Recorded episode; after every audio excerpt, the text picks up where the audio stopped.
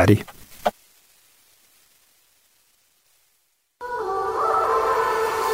Du lytter til Radio 4. Velkommen til Ring til Radio 4. Din vært er Sylvester Guldberg Røn. To timer fyldt med holdninger og debat. Hvis det lyder som noget for dig, ja, så er du landet det helt rigtige sted. Jeg håber inderligt, at du har lyst til at deltage i diskussionen de næste par timer. Det er som altid på telefon 72 30 44 44, at øh, du kan ringe ind og blande dig her i Ring til Radio 4. I dag der skal vi både tale om tykke mennesker på tv, eller måske snarere manglen på samme. Og så skal vi også øh, øh, debattere, hvorvidt vi skal forbyde brugen af privatfly i klimaets navn. Men vi lægger ud med en debat om unges påklædning. For medlem af konservativ ungdom Marie Nordal Sinding Olsen, hun mener nemlig, at hendes egen generation er blevet for tjusket og for dogne at se på. Hun mener, at årsagen blandt andet er, at vores sociale samvær i høj grad er flyttet til digitale platforme, og at vi derfor ikke gør os lige så umage længere med vores fremtoning i den fysiske verden. Sådan her lyder det fra øh, den unge konservative i et debatindlæg. Jeg ser ofte folk i det offentlige rum iført tøj, der mest af alt ligner noget, man vil bruge i hjemmets intimsfære, hvilket jeg selv oplevede i høj, høj grad på mit gymnasium. Her troppede folk ofte op i noget, jeg vil kategorisere som nattøj, med joggingbukser og posede t-shirts.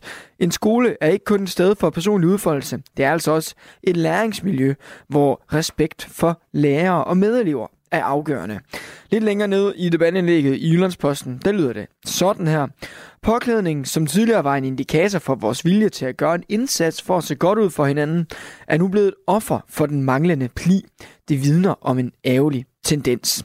På den anden side, jamen så er det jo også bare en mode, der skifter. Og et joggingsæt, som øh, den unge konservativ her øh, påpeger, er, kan jo øh, ikke bare være et joggingsæt. De kan jo altså koste flere tusind kroner at være allerhøjeste mode, bare for at tage et eksempel.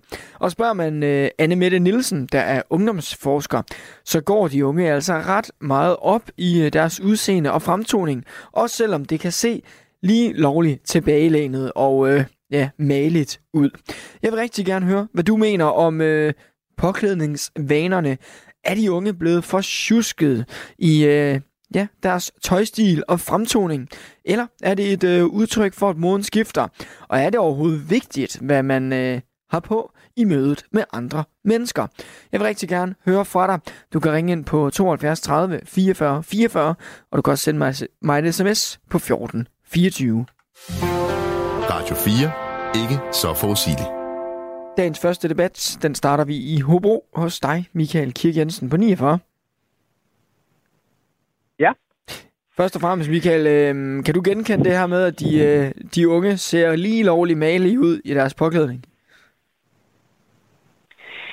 Ja, altså nu går jeg jo ikke på gymnasiet længere og ser, hvordan de, de går klædt der, og, og Ja, det er jo klart, jeg er jo heller ikke, øh, jeg er jo heller ikke ung længere som, som, som de unge mennesker. Og så, så, men selvfølgelig øh, kan der da måske godt øh, er til at være nogle, nogle unge mennesker, som, som måske klæder sig i, i noget andet tøj, end jeg ville have gjort.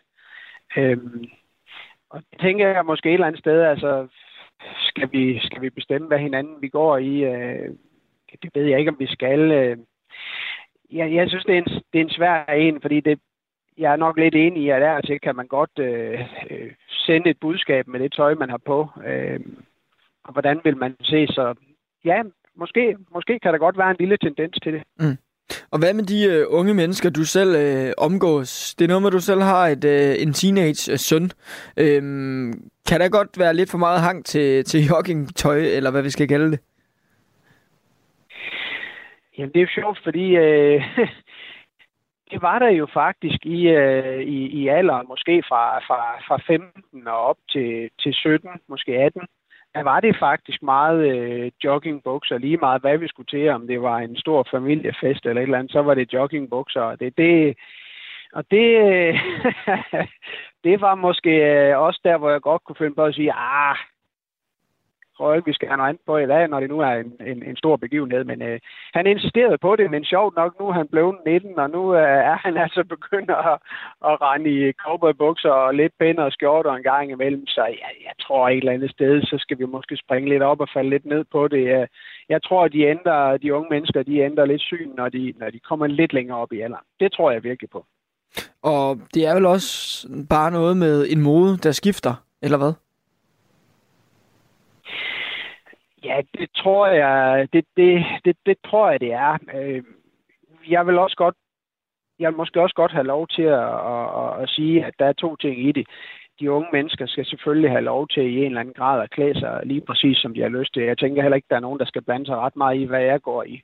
Øh, men jeg synes også, at de unge mennesker skal tænke lidt over, hvad det er, de, hvad det er, de, de ligesom vil udtrykke, når de, når de møder andre mennesker. Og det, det, det synes jeg egentlig klæder alle mennesker, at man sådan lige tænker lidt over, hvad er det egentlig, vi vil udtrykke øh, i, i, i det, vi, vi kommer og står i. Og det er klart, at hvis man står til en jobsamtale, og man kommer i nattøj og, og futsko, så er klart, så kan, godt, så kan det nok godt blive lidt svært at få mm. sådan et job, øh, som man nu måske søger. Nu, det kommer lidt an på, hvad man søger, men ja, jeg tænker, at man skal som ung menneske nok øh, lære at udtrykke sig, øh, når man kommer lidt længere op i, i, i årene. Det håber jeg. Det tror jeg. Jeg tror på det. Mm. Michael, øh, tak for lige at sætte øh, debatten i gang. Jeg vil også rigtig gerne høre fra dig. Synes du, de unge er blevet forsjusket i deres påklædning og øh, fremtoning?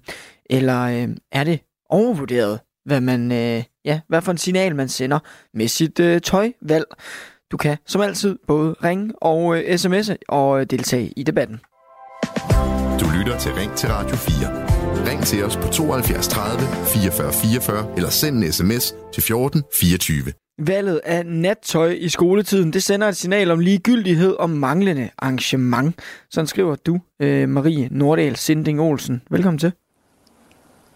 Jo, mange tak. Medlem af Konservativ Ungdom og øh, altså øh, forfatteren bag det her debatindlæg i øh, Jyllandsposten, hvor du øh, skyder med skarpt mod din egen generations øh, tøjvaner. Hvorfor synes du, at de unge i dag er for øh, tjusket klædt? Jamen, altså først og fremmest vil jeg sige, at det er jo ikke kun unge, det er jo også noget, jeg ser generelt. Nu er jeg jo selv ung, så det er jo klart, det er jo noget, jeg ligger ekstra meget mærke til. Øhm, jeg synes, at ja, som sagt, især unge, men også generelt, så går vi for tjusket klædt. Øhm, det er jo ikke alle, men jeg synes, der er bare en stigende grad af unge, som der ligesom ikke øhm, ser nogen nødvendighed i at engagere sig i sin øh, fremtoning. Øhm, og det synes jeg er virkelig øh, ærgerligt, at det ligesom bare bliver øh, svæbt i initiativløshed.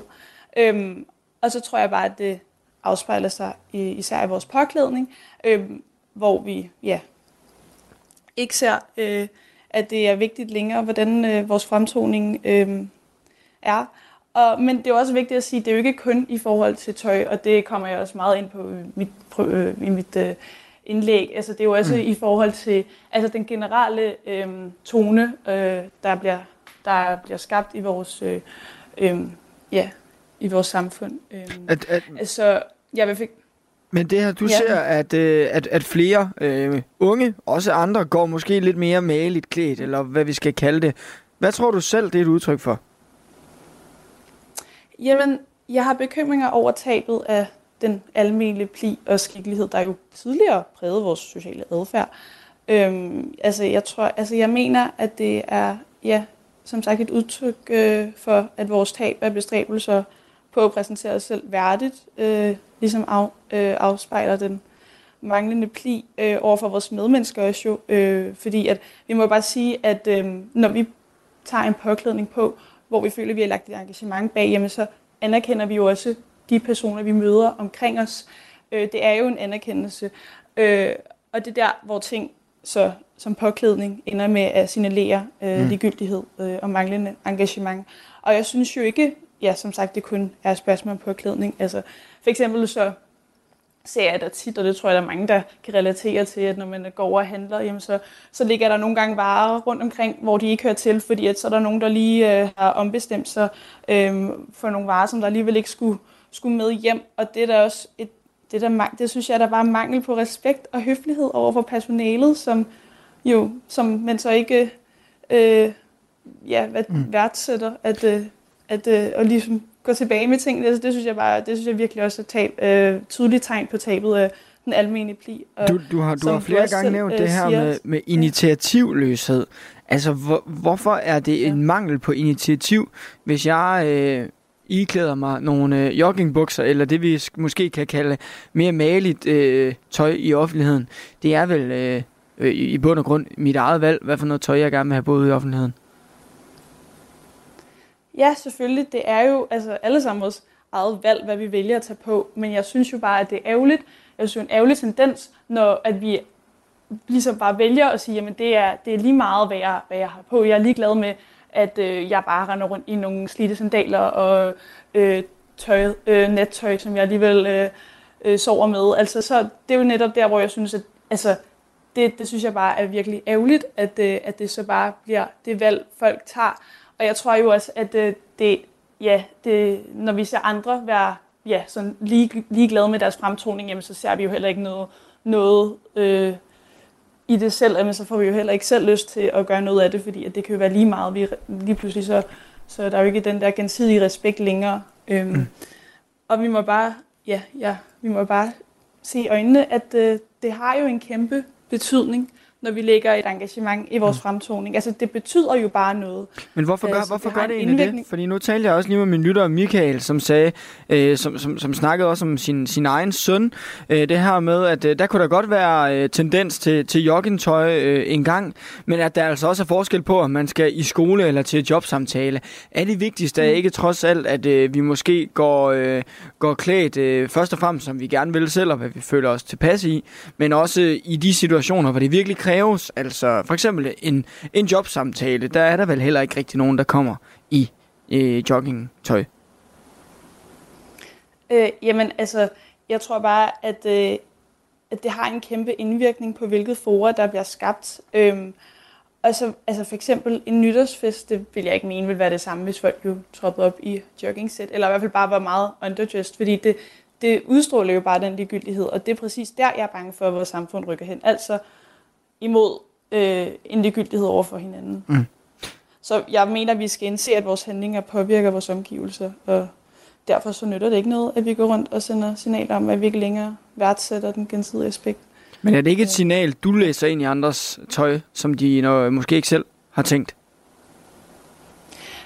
Altså jeg, altså, jeg skal slet ikke stå her og være heldig. Det er heller ikke fordi, at jeg ikke selv nogle gange også tager, øhm, ja, det er ikke fordi, jeg selv går rundt og tager det fineste, stiveste pust på hver dag. Øhm, men jeg tænker da over, hvad, hvad jeg tager på, fordi at jeg tror, altså, det, det gør noget øh, også mm. for dem, jeg møder på gaden. Øhm, og jeg tror, at det har meget at gøre med den, øh, vores, ja, øh, jeg tror, det kommer af den høje grad af vores samfunds digitalisering, fordi der sker jo tusind gange flere ting i den digitale verden nu, end den virkelige.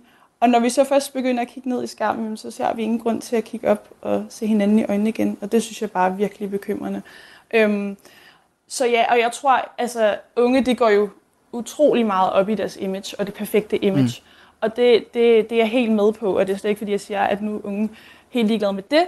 Men jeg tror bare igen, jamen så er det mest på de sociale medier nu. Altså nu handler det virkelig meget om at se virkelig godt ud og skabe det her perfekte liv på de sociale medier.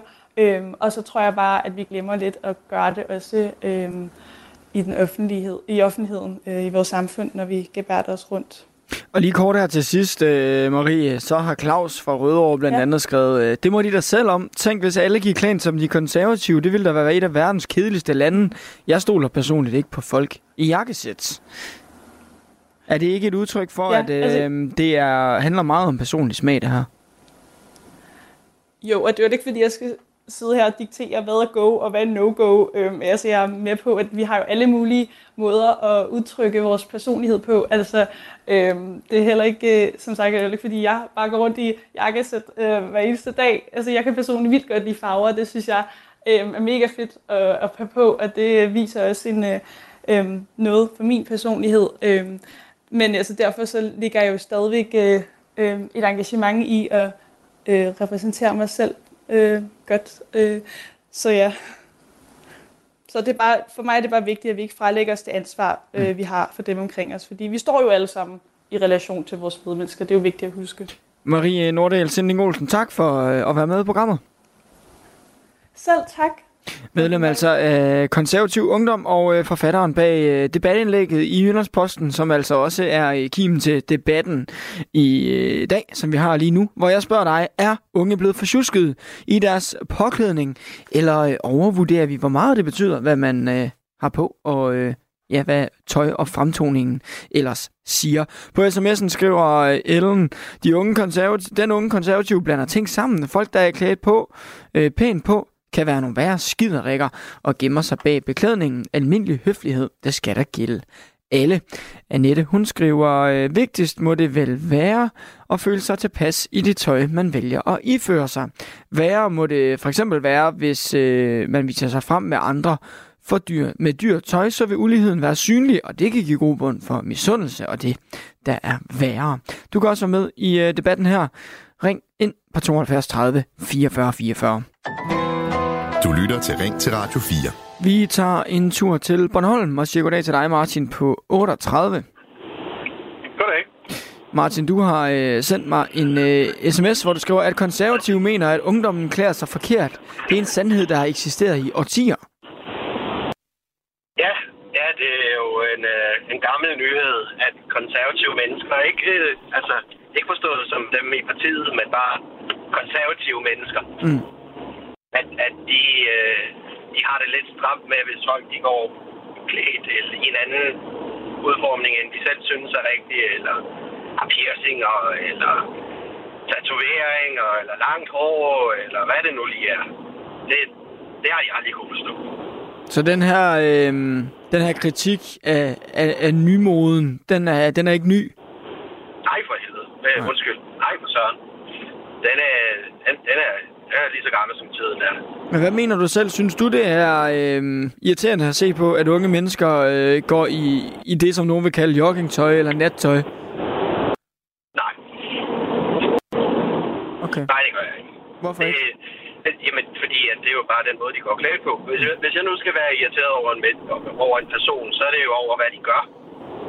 Hvordan de øh, behandler folk, hvordan de øh, agerer i en hverdag, om de i arbejdsøje med kan finde ud af at lave et ordentligt stykke arbejde og sådan noget. Og så det betyder det jo ingenting, om der sidder øh, en, en guldkrone på hovedet af dem, eller øh, om den sidder i øret, eller om de har øh, baggy jeans på, eller hvad, hvad det nu er.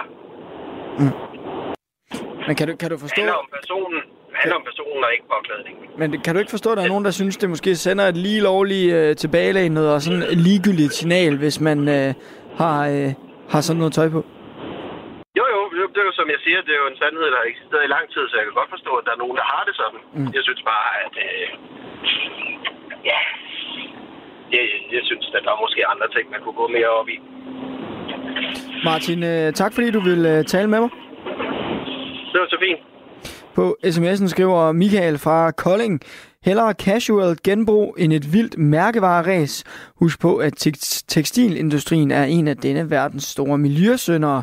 Genbrug, genbrug, øh, genbrug, skriver Michael. Og øh, jeg har også fået en sms fra Tommy, der skriver, jeg voksede 40 cm fra jeg var 13 til jeg var 16. Nogle gange så er pænt tøj for dyrt, når det øh, kun passer i to måneder. Du kan altså også stadig nå at være med i vores debat her. Går de unge i dag lidt for tilbagelænet klædt? Du lytter til Ring til Radio 4. Ring til os på 72 30 44 44 eller send en sms til 14 24. Loke Lund er øh, modeinfluencer. Han har over øh, 45.000 følgere på Instagram, og dagligt så poster han billeder af sig selv, også i tøj. Det er både i store t-shirts, helt vildt store hættetrøjer og huer indenfor, og øh, måske det, som nogen vil kalde lidt tilbagelænet stil. Og øh, nu kan jeg byde velkommen til dig, Loke Lund. Hej, hej. På, øh. I det her debatindlæg, der skriver Marie Nordahl Sinding Olsen, altså at, øh, eller hun skriver sådan her. Jeg ser ofte folk i det offentlige rum iført tøj, der mest alt ligner noget, man vil bruge i hjemmet, hvilket jeg også selv ople- oplevede på mit gymnasium. Her får øh, troppet folk op øh, i noget, jeg vil kategorisere som nattøj med joggingbukser og posede t-shirts. Hun siger altså, at den her pop- påklædning viser en form for ligegyldighed. Hvad tænker du, når du hører det? Altså, jeg kan ikke rigtig sætte mig ind i det nu, når jeg er tømmer til daglig, hvor jeg går i arbejdstøj, hvilket har intet med min personlige stil at gøre. Mm. Øhm, men jeg føler meget, at det smager og behag, også til dem, der går i gymnasiet. Jeg tror ikke, at det spiller en stor rolle i, hvordan du møder op. Selvfølgelig, hvis du går på CBS eller et eller andet og gerne vil have en karriere inden for noget salg og marketing, så er det måske der, hvor du knapper skjorten. Men på et almindeligt gymnasie, så synes jeg, det er har de relevant, hvordan man klæder sig. Jeg tror ikke, det har noget at gøre med sådan, hvordan du så klarer dig som individ mm. øh, ved at gå klædt i store, tøj, øh, store trøjer og store bukser. Du går jo selv i noget af det her tøj, som Marie øh, Nordahl Sinding Olesen beskriver her. Hvad er det for et signal, ja. du gerne vil sende med det? Øh, jeg har personligt ikke noget signal, jeg gerne vil sende. Det er hverken for at provokere folk, der ikke kan lide det, eller øh, noget andet. Jeg gør det, fordi at det, det er det, jeg kan lide. Det er det, jeg finder mig behagelig Nu er jeg en spinkel dreng, øh, og jeg bryder mig ikke så meget om at have stramme bukser på, fordi det viser i hvert fald, hvor, hvor lille og spinkel jeg er. Øh, så de store bukser, det passer fint til mig, og det har jeg egentlig altid øh, følt mig hvad hedder, tilpas i. Og det mm. tror jeg, det er det, det hele bunder i, at være tilpas i det, man har på. Og hvis nogen har en anden holdning til det, så er det selvfølgelig i orden. Alle har ret til en holdning, men jeg føler ikke, at det, at det går ud over andre, bare fordi der er noget, man ikke synes om. Har du, øh, har du hørt noget lignende, altså øh, som Marie siger her, hvor, hvor folk øh, måske øh, kommenterer din, din påklædning som værende lige lovlig øh, tilbagelænet? Rigtig tit. Øh, nu poster jeg også øh, TikTok-videoer af min, mit tøj, jeg har på til dagligt. Øh, og der får jeg tit at vide af unge drenge og piger, at ah, de bukser er måske lidt for store, eller hvorfor har du bamsesko på, eller, eller lignende, hvor jeg sådan, det er min stil, og hvis du ikke bryder dig om så det er også okay. Vi er forskellige mennesker alle sammen, og det synes jeg, der skal være plads til. Mm. Men jeg tager det ikke personligt og slår bare det døde øre til og går i det, jeg har lyst til. Og det er vel heller ikke, øh, Loke, nu er du modeinfluencer, det er vel heller ikke bare et par, øh, par joggingbukser, der er købt til 50 kroner i den, øh, i den lokale genbrug. Det, det er vel moden, eller hvad? Øh, altså, helt klart er det en trendy ting at have store bukser på. Det er i hvert fald kommet ind for de seneste år. Øhm, altså, jeg kører både med tøj i genbrug, mm. så er jeg også i en heldig situation, hvor jeg får mod, eller tilsendt en masse tøj, øh, som jeg også går i. Øhm, men ellers så har jeg opvokset med loppemarkeder sammen med min mor hver søndag. Øh, så det, det er lidt kodet ind i hovedet, at, at billigt tøj er sgu også fint nok. Mm. Men, men det jeg prøver at sige, det var, at øh, det her, som ja. for nogen måske kan, kan virke som bare et jogging-sæt, det kan godt være, være rigtig dyrt og rigtig, øh, rigtig trendy. Det kan det i hvert fald. Mm. Kan du, øh... kan du følge Marie Nordahl Sindings øh, pointe om, at det her med, at det er altså vigtigt også, at vi gør os umage over for hinanden, at, at der kan gå lidt af det hele, hvis vi alle sammen slår op i banen, når vi er ude i offentligheden og tænker, Nå, jeg ved hvad, det, det er kun mig selv, øh, jeg skal tænke på i forhold til min påklædning og min fremtoning, og så må alle de andre sådan set bare kigge på det og være ligeglade. Ja, det synes jeg. Altså, jeg synes ikke rigtigt, at vi skal gå og kommentere så meget på hinanden. Der er så meget andet, der fylder her omkring øh, i verden, så ens tøj og påklædning føler jeg er, er lidt det sidste, vi skal gå og kommentere på hinanden.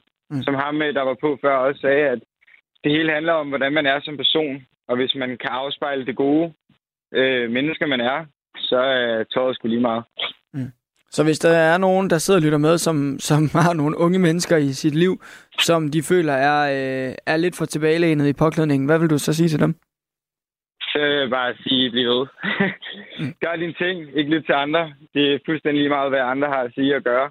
Hvis du føler dig tilpas i det, så er det det, du skal. Loke Lund, tusind tak, fordi du ville øh, tale med mig. Selv tak.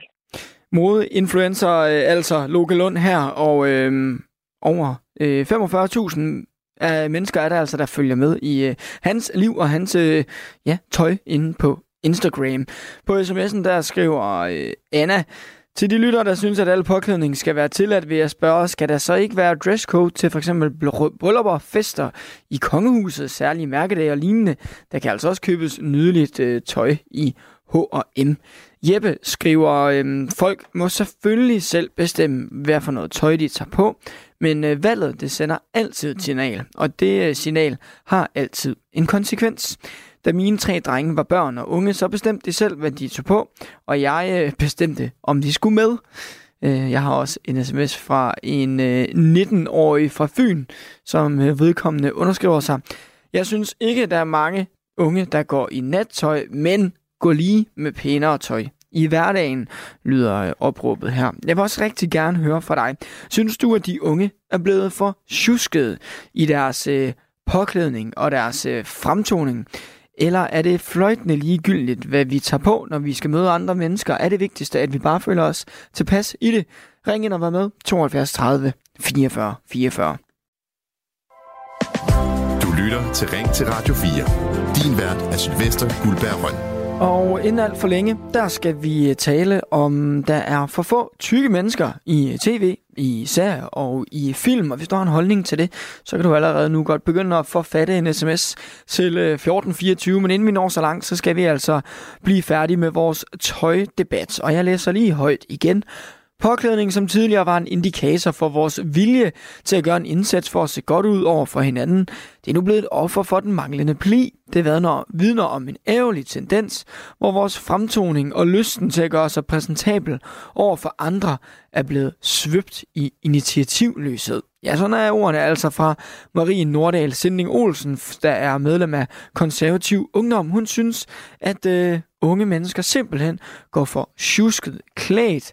Og øh, hun skriver også sådan her. Valget af nattøj i skoletiden sender et signal om ligegyldighed og manglende arrangement. Omvendt så kan man jo også argumentere for, at moden skifter, og at øh, den her ligegyldighed ja, slet ikke er øh, ja, så stor for de unge mennesker, og at et joggingsæt ikke bare er et joggingsæt. Det kan altså koste flere tusind kroner at være højeste mode. Jeg vil rigtig gerne høre fra dig. Synes du, de unge er blevet for i deres påklædning og fremtoning? Eller er det fløjtende ligegyldigt, hvad man har på, så længe man selv finder sig øh, tilpas i det? Du kan ringe ind og være med på øh, 72 30 44 44 eller sende sms på 1424. Hans fra Hillerød skriver, det må vel handle om at tilpasse sig til modtageren, altså den du skal besøge. Hvis du skal til bal på slottet, så er det sådan dresscode, og en anden, hvis du skal til jobsamtale som pædagog.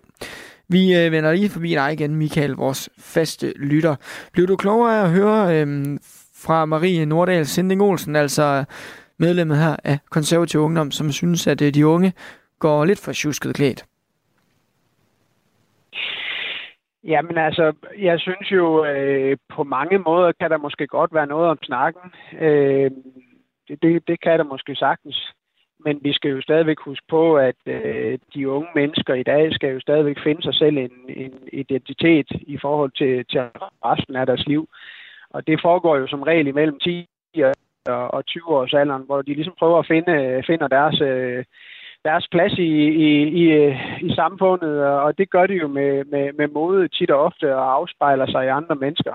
Og derfor prøver de jo også grænser og Det gjorde vi andre jo også. Jeg kan selv huske, øh, da jeg var ung, at jeg også øh, prøvede forskellige tøj, tøjsmage og sådan nogle ting. Og det er jo klart, det, man skal jo finde den identitet, og når man har fundet den, så tror jeg et eller andet sted, at, at så er man nået op i 20'erne, og så tror jeg et eller andet sted måske, at tingene finder sig sit leje. Fordi så, som, som også flere har sagt, jamen det er jo klart, der må jo også være noget tøj øh, til, til forskellige lejligheder. Jeg tror faktisk, mm. de unge mennesker også, når de kommer derhen, så kan de også godt se, okay, jeg var faktisk øh, jeg var den eneste, der havde, der havde det her tøj på til, til, til det her arrangement, og jeg følte mig sgu lidt udenfor. Og det, det kan jeg godt høre, at det har de unge mennesker tumlet lidt med de sidste åringer, med mm. ligesom at føle sig accepteret i samfundet. Så jeg tror, jeg tror ikke, man skal lægge så meget i det. Selvfølgelig kan der godt være unge mennesker, der måske skal... Øh, som måske render i noget tøj, hvor de synes, jamen, det, det, det synes vi andre måske, ah, kom nu lige. Øh, men jeg tror, det, jeg tror, jeg tror ikke, man skal lægge så meget. Jeg, jeg tror nok, det finder sit leje på tiden, mm. med tiden. Michael, øh, jeg vender forbi dig, inden vi er færdige med debatten. Det lover jeg, men først så skal jeg sige goddag til dig, Birgit, på 72 for Odense. Ja, goddag. Du har skrevet øh, til mig, hun ville dåne, hvis hun øh, så, hvordan vi så ud i 70'erne. Ja. Hvad mener du med det? Fordi der, dengang var der ungdomsoprør. Der har der jo egentlig altid været. Og, og vi, øh, vi øh, ja, jeg, jeg farvede jo batik, t-shirts og kjoler. Og, og, altså, vi så der... Altså, ja, du, du har set billeder af os, har du ikke det? Jo, jeg, jeg har da godt set billederne af 70'erne. Men så, så, så er din pointe, at øh, det her med, at, øh, at unge mennesker måske i nogens øjne går lidt tjusket. Det er ikke nyt. Jeg mener ikke, det er tjusket. Det er bare en, øh, altså en, den måde, man er som individ. Altså det, man tager på, og så er der jo også trends. Altså det er, det, punkt et, det er noget, der for mig, de fleste, det går over. Mm. Øh, men, og de skal nok klare sig. Og jeg synes simpelthen, at og, og, og du ved, i øh, 80'erne, der var der punker, der havde, øh, hvad hedder det, øh, pierce, piercinger overalt, ikke? Altså det, og håret, det havde de sjoveste farver og frisyr. Ved du hvad? Det, øh, altså, det synes jeg bare, man skal blande sig udenom, for det går over. Mm. Birgit, og, øh, Birgit ja, det, og... øh, vi, vi skal videre i debatten, men tak fordi du ja, vil tale, du vil tale med mig. Ja, tak selv. Jeg, jeg skal nemlig uh, sige goddag til uh, dig, Anne Mette Nielsen. Ja, hej. Du er lektor ved Center for Ungdomsforskning, og uh, nu skal vi tale lidt om de unge menneskers uh, tøjvaner. Altså, uh, vi hører her fra medlemmer af de konservative ungdom, at uh, de her store trøjer, natbukser og joggingtøj, som, uh, som der bliver talt om, hun, det mener hun er et tegn på ligegyldighed. Er det det? Ja, Altså, det er ikke det, vi på den måde kan se i vores forskning. Jeg tror, vi skal skelne her, som jeg også kan høre, at flere af lytterne er inde på, mellem hvad man kan lide af, de trends, der orienterer tøjvalg og fremtoning, og så øh, kan man se, sige, at øh, om de er udtryk for en ligegyldighed eller ej. Og det vi øh, helt klart kan se, når vi øh, taler med unge i dag, det er, at det på ingen måde øh, tegn på ligegyldighed over for, hvordan man ser ud, men snarere et meget, meget stærkt og kurateret og og i virkeligheden øh, ofte også meget sofistikeret øh, arbejde med, hvad, hvad tager man på, og hvordan ser man ud, og hvad signalerer man med, med de udtryk. Så et, øh, et outfit med noget øh, joggingtøj, der måske kan virke lidt øh, tilbagelænet, det er på ingen måde tilfældigt? Nej, altså der ligger jo ofte et, et, øh, også et stærkt valg i, hvordan er det så lige præcis, øh, at at det joggingtøj ser ud, og hvordan er det valgt for noget, der kan se ud for os, som om, at øh, man måske har gravet det frem af en eller nogle gemmer, og det har man måske også nede i en genbrugsbutik, øh, vil ofte være, være nøje udvalgt blandt øh, mange forskellige øh, udtryk. Er det blevet, mm. øh, er det blevet umoderne at, at, at gå op i sig selv, eller, eller være præsentabel på den, måske den klassiske måde, øh, sådan som måske konservative har et billede af, altså med, ja, jeg ved ikke, skjorter eller kjoler, eller hvad man sådan måske kan kalde en, en lidt mere traditionel øh, klasse, eller, øh, eller, præsen, eller måde at være præsentabel på? Det tror jeg ikke, at vi, øh, at vi kan sige, at det er anderledes end på, på så mange andre tidspunkter. Den tidligere lytter, kunne jeg høre, var også inde på, at vi ser jo trends i 70'erne med hippiekulturen, vi ser punkerkultur eller punkkulturen i 80'erne. Øh, altså, der har jo igennem alle årtierne i mange, mange år jo været nogle udforskninger af nogle grænse nogle grænseflader og nogle grænseudtryk, øh, som unge, særligt unge, har, øh, har været nysgerrige på og, øh, at finde, finde deres ben i og, og genforhandle, kan man sige. Øh, så jeg vil ikke sige, at det er noget, der er særligt for den tid, vi lever i lige nu. Så det er ikke fordi, vi skal være vildt bekymrede over, at de, den unge generation er, er ligeglade med alt og alle, og også sig selv, bare fordi de går i, i den her type tøj? Nej, jeg tænker, at noget af, at den bekymring, der måske øh, skal ligge det i virkeligheden, at, øh, eller ikke bekymring, det behøver det jo ikke at være, men der, det er jo... Øh, Altså det vi kan se er, at, at øh, den, den, nøje, øh, den nøje udvælgelse, også fremtoning i forhold til tøj, øh, øh, øh, vinder stærkt frem. Og det vil sige, at vi har jo faktisk egentlig en, en ungdomskultur, hvor, den, øh, skal man sige, hvor der finder en perfekthedskultur øh, sted, både i et uddannelsessystem, men også ind i deres sociale liv og i de tøjvalg og den fremtoning, de, øh, de øh, arbejder med eller orienterer sig mod. Så på den måde kan man sige, at det er jo, det er jo ikke et, et udtryk for en ligegyldighed, men snarere en, øh, et, et nøje udvalgt mm. øh, fremtoning i ungdomslivet. Anne Mette Nielsen, tak for at gøre os lidt klogere. Det var så lidt. Lektor altså ved øh, Center for Ungdomsforskning på øh, sms'en skriver Anna, det er bestemt ikke kun de unge. Tag et øh, kig og se, hvordan såkaldte kendiser er klædt til for eksempel premiere, udtrådte løbesko, krøllet skjorter, laset jeans. Og Annette skriver, der er vel ikke nogen, der siger, at det skal være jakkesæt eller mærkevarer. Har jeg eksempelvis inviteret gæster og brugt flere dage på maden med mere, øh, og gjort mig umagen, så er det da også bare fedt, hvis gæsterne også gør sig bare lidt umage, og altså ikke kommer i joggenbukser. Vi øh, tager lige en tur til Hillerød siger goddag til dig, Hans, på 57. Du har sendt mig en sms, hvor du siger, at det, det må have, handle om at tilpasse sig modtageren. Det mener jeg da også. Altså, hvis jeg skal til jobsamtale et eller andet sted ude i en murmandsarbejdsvirksomhed, så skal jeg jo ikke komme i festtøj, for eksempel, for, for lige at tage den. Og hvis jeg så skal op til dronningen og have et håndtryk, nu er det så kongen, ikke? Men altså, mm. så, så, så er det sådan en anden dresscode, man så har der, ikke? Og vi tilskriver ikke tøjet eller outfittet for meget værdi? Mm, altså, jeg har det sådan, at når jeg hører hende der, fra, var det, var, var, var det for konservativ ungdom, ja. der har skrevet en artikel, ikke? Ja. Øh, så, så det, som jeg hører, øh, at, at, at hun ligesom henviser til, det er sådan en eller anden form for, øh, for, for ligegyldighed med hensyn til, hvordan man går klædt. Øh, og det er sådan et eller andet med... Øh, ja, hvad kan man sige... Øh, den der måde, som folk går klædt på i skolen. Nu er hun jo rimelig ung, ikke? Hvad er det? Hun er studerende, eller hvad? Det er i hvert fald et, et, et, et ungdoms, øh, eller medlem af ungdomspartiet. Ja, så, er det, så, er det, ja, så, så er det nok det, hun henviser til. Der, der kan være nogen i hendes omgangskreds, som... Øh, går meget provokerende klædt, eller, eller, eller ja. bare ligeglad med, med, med deres påklædning. Og så, og, så, og så er det jo mere sådan en, en jeg er ligeglad med, hvad andre mener. Men problemet med den holdning, det er jo, at andre jo sjældent er ligeglade med, hvad de mener. Og særligt, når det så handler om unge mennesker, man skulle tro, de var så, så rummelige. Øh, men øh, netop i den alder, der er det jo ret, ret vigtigt, at man netop passer ind i en gruppe. Men vi hørte jo også lige fra, ja. fra ungdomsforskeren her, der siger, at der er altså ingen grund til at være bekymret for, om de unge bare er, er ligeglade med det hele, fordi det her øh, tilbagelænede outfit er på ingen måde tilfældigt jo en måde, man, man, man manifesterer sig på, og, og ligesom sige, jeg er en anden end dem, der var her før, ikke? Eller, mm. ja, tænke. Det er Han, min generation, det her, ikke? Ja. Hans, det er jo også en måde at sende øh, signal på, ja. Hans, tak for dit øh, indspark.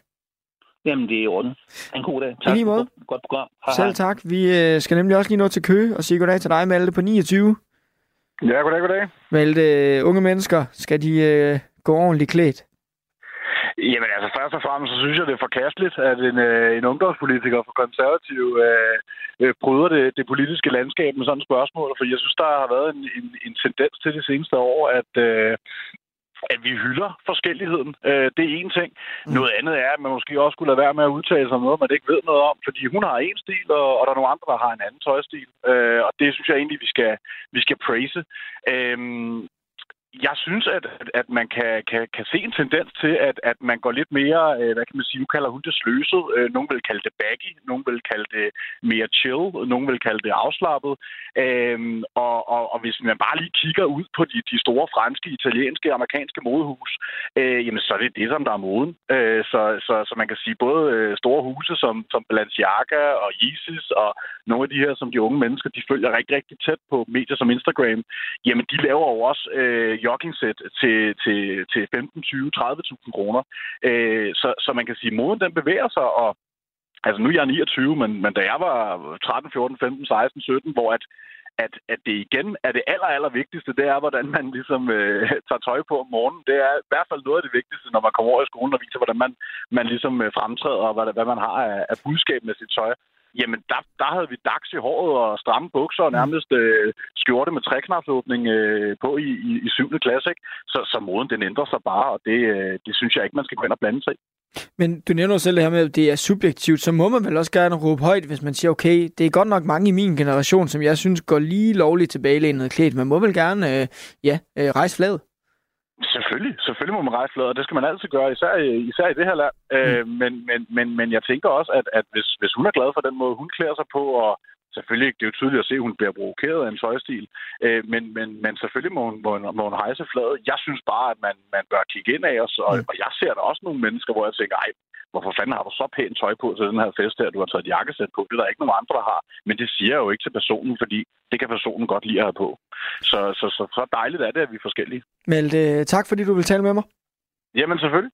Charlotte i Roskilde skriver, jeg har altid gået ind for skoleuniformer og morgensang i øvrigt også. Øh, rige og fattige er lige samt øh, et nyt fag, som kunne kaldes pli, takt og tone. Det vil være guld værd i den her verden.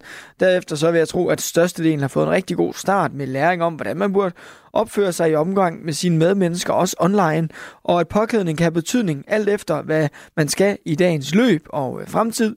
I øh, fritiden, der kan de jo så være tilfredse med, at øh, de har tøj på. Vi øh, lukker lige debatten igen hos dig, Michael, i, øh, i Hobro. Handler det simpelthen bare om, at, øh, at tiderne skifter, som, som Malte siger her, og at, øh, at der altid vil være nogen, der er provokeret af den nyeste mode, indtil den så ikke er den nyeste mode længere, og det er noget nyt, der provokerer. Kort sagt, ja. Mm.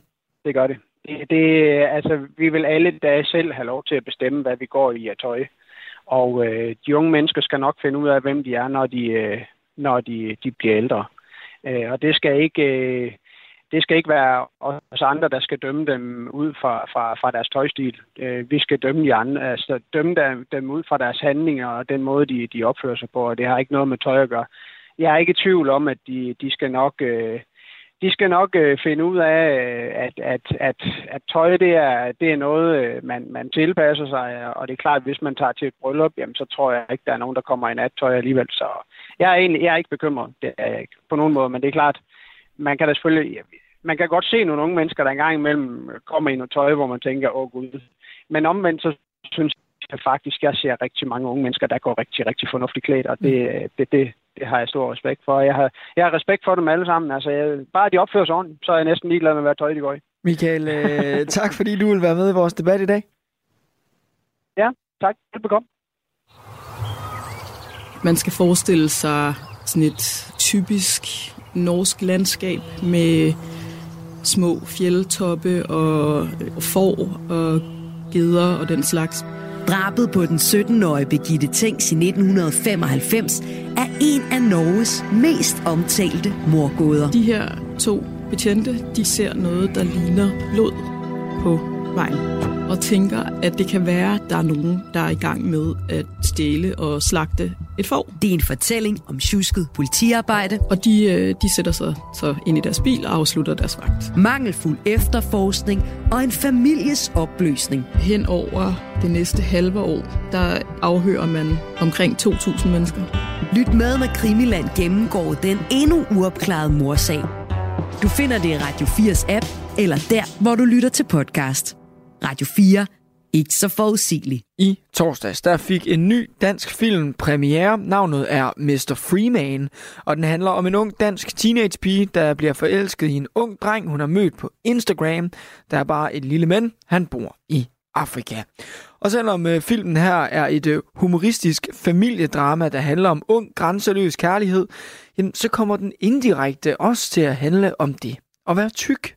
Hovedrollen Simone bliver nemlig øh, spillet af skuespilleren Lina Jørgensen, og hovedrollens far bliver spillet af Nikolas Bro. Og de er begge castet til at spille tykke i en film, der egentlig slet ikke handler om at være tyk.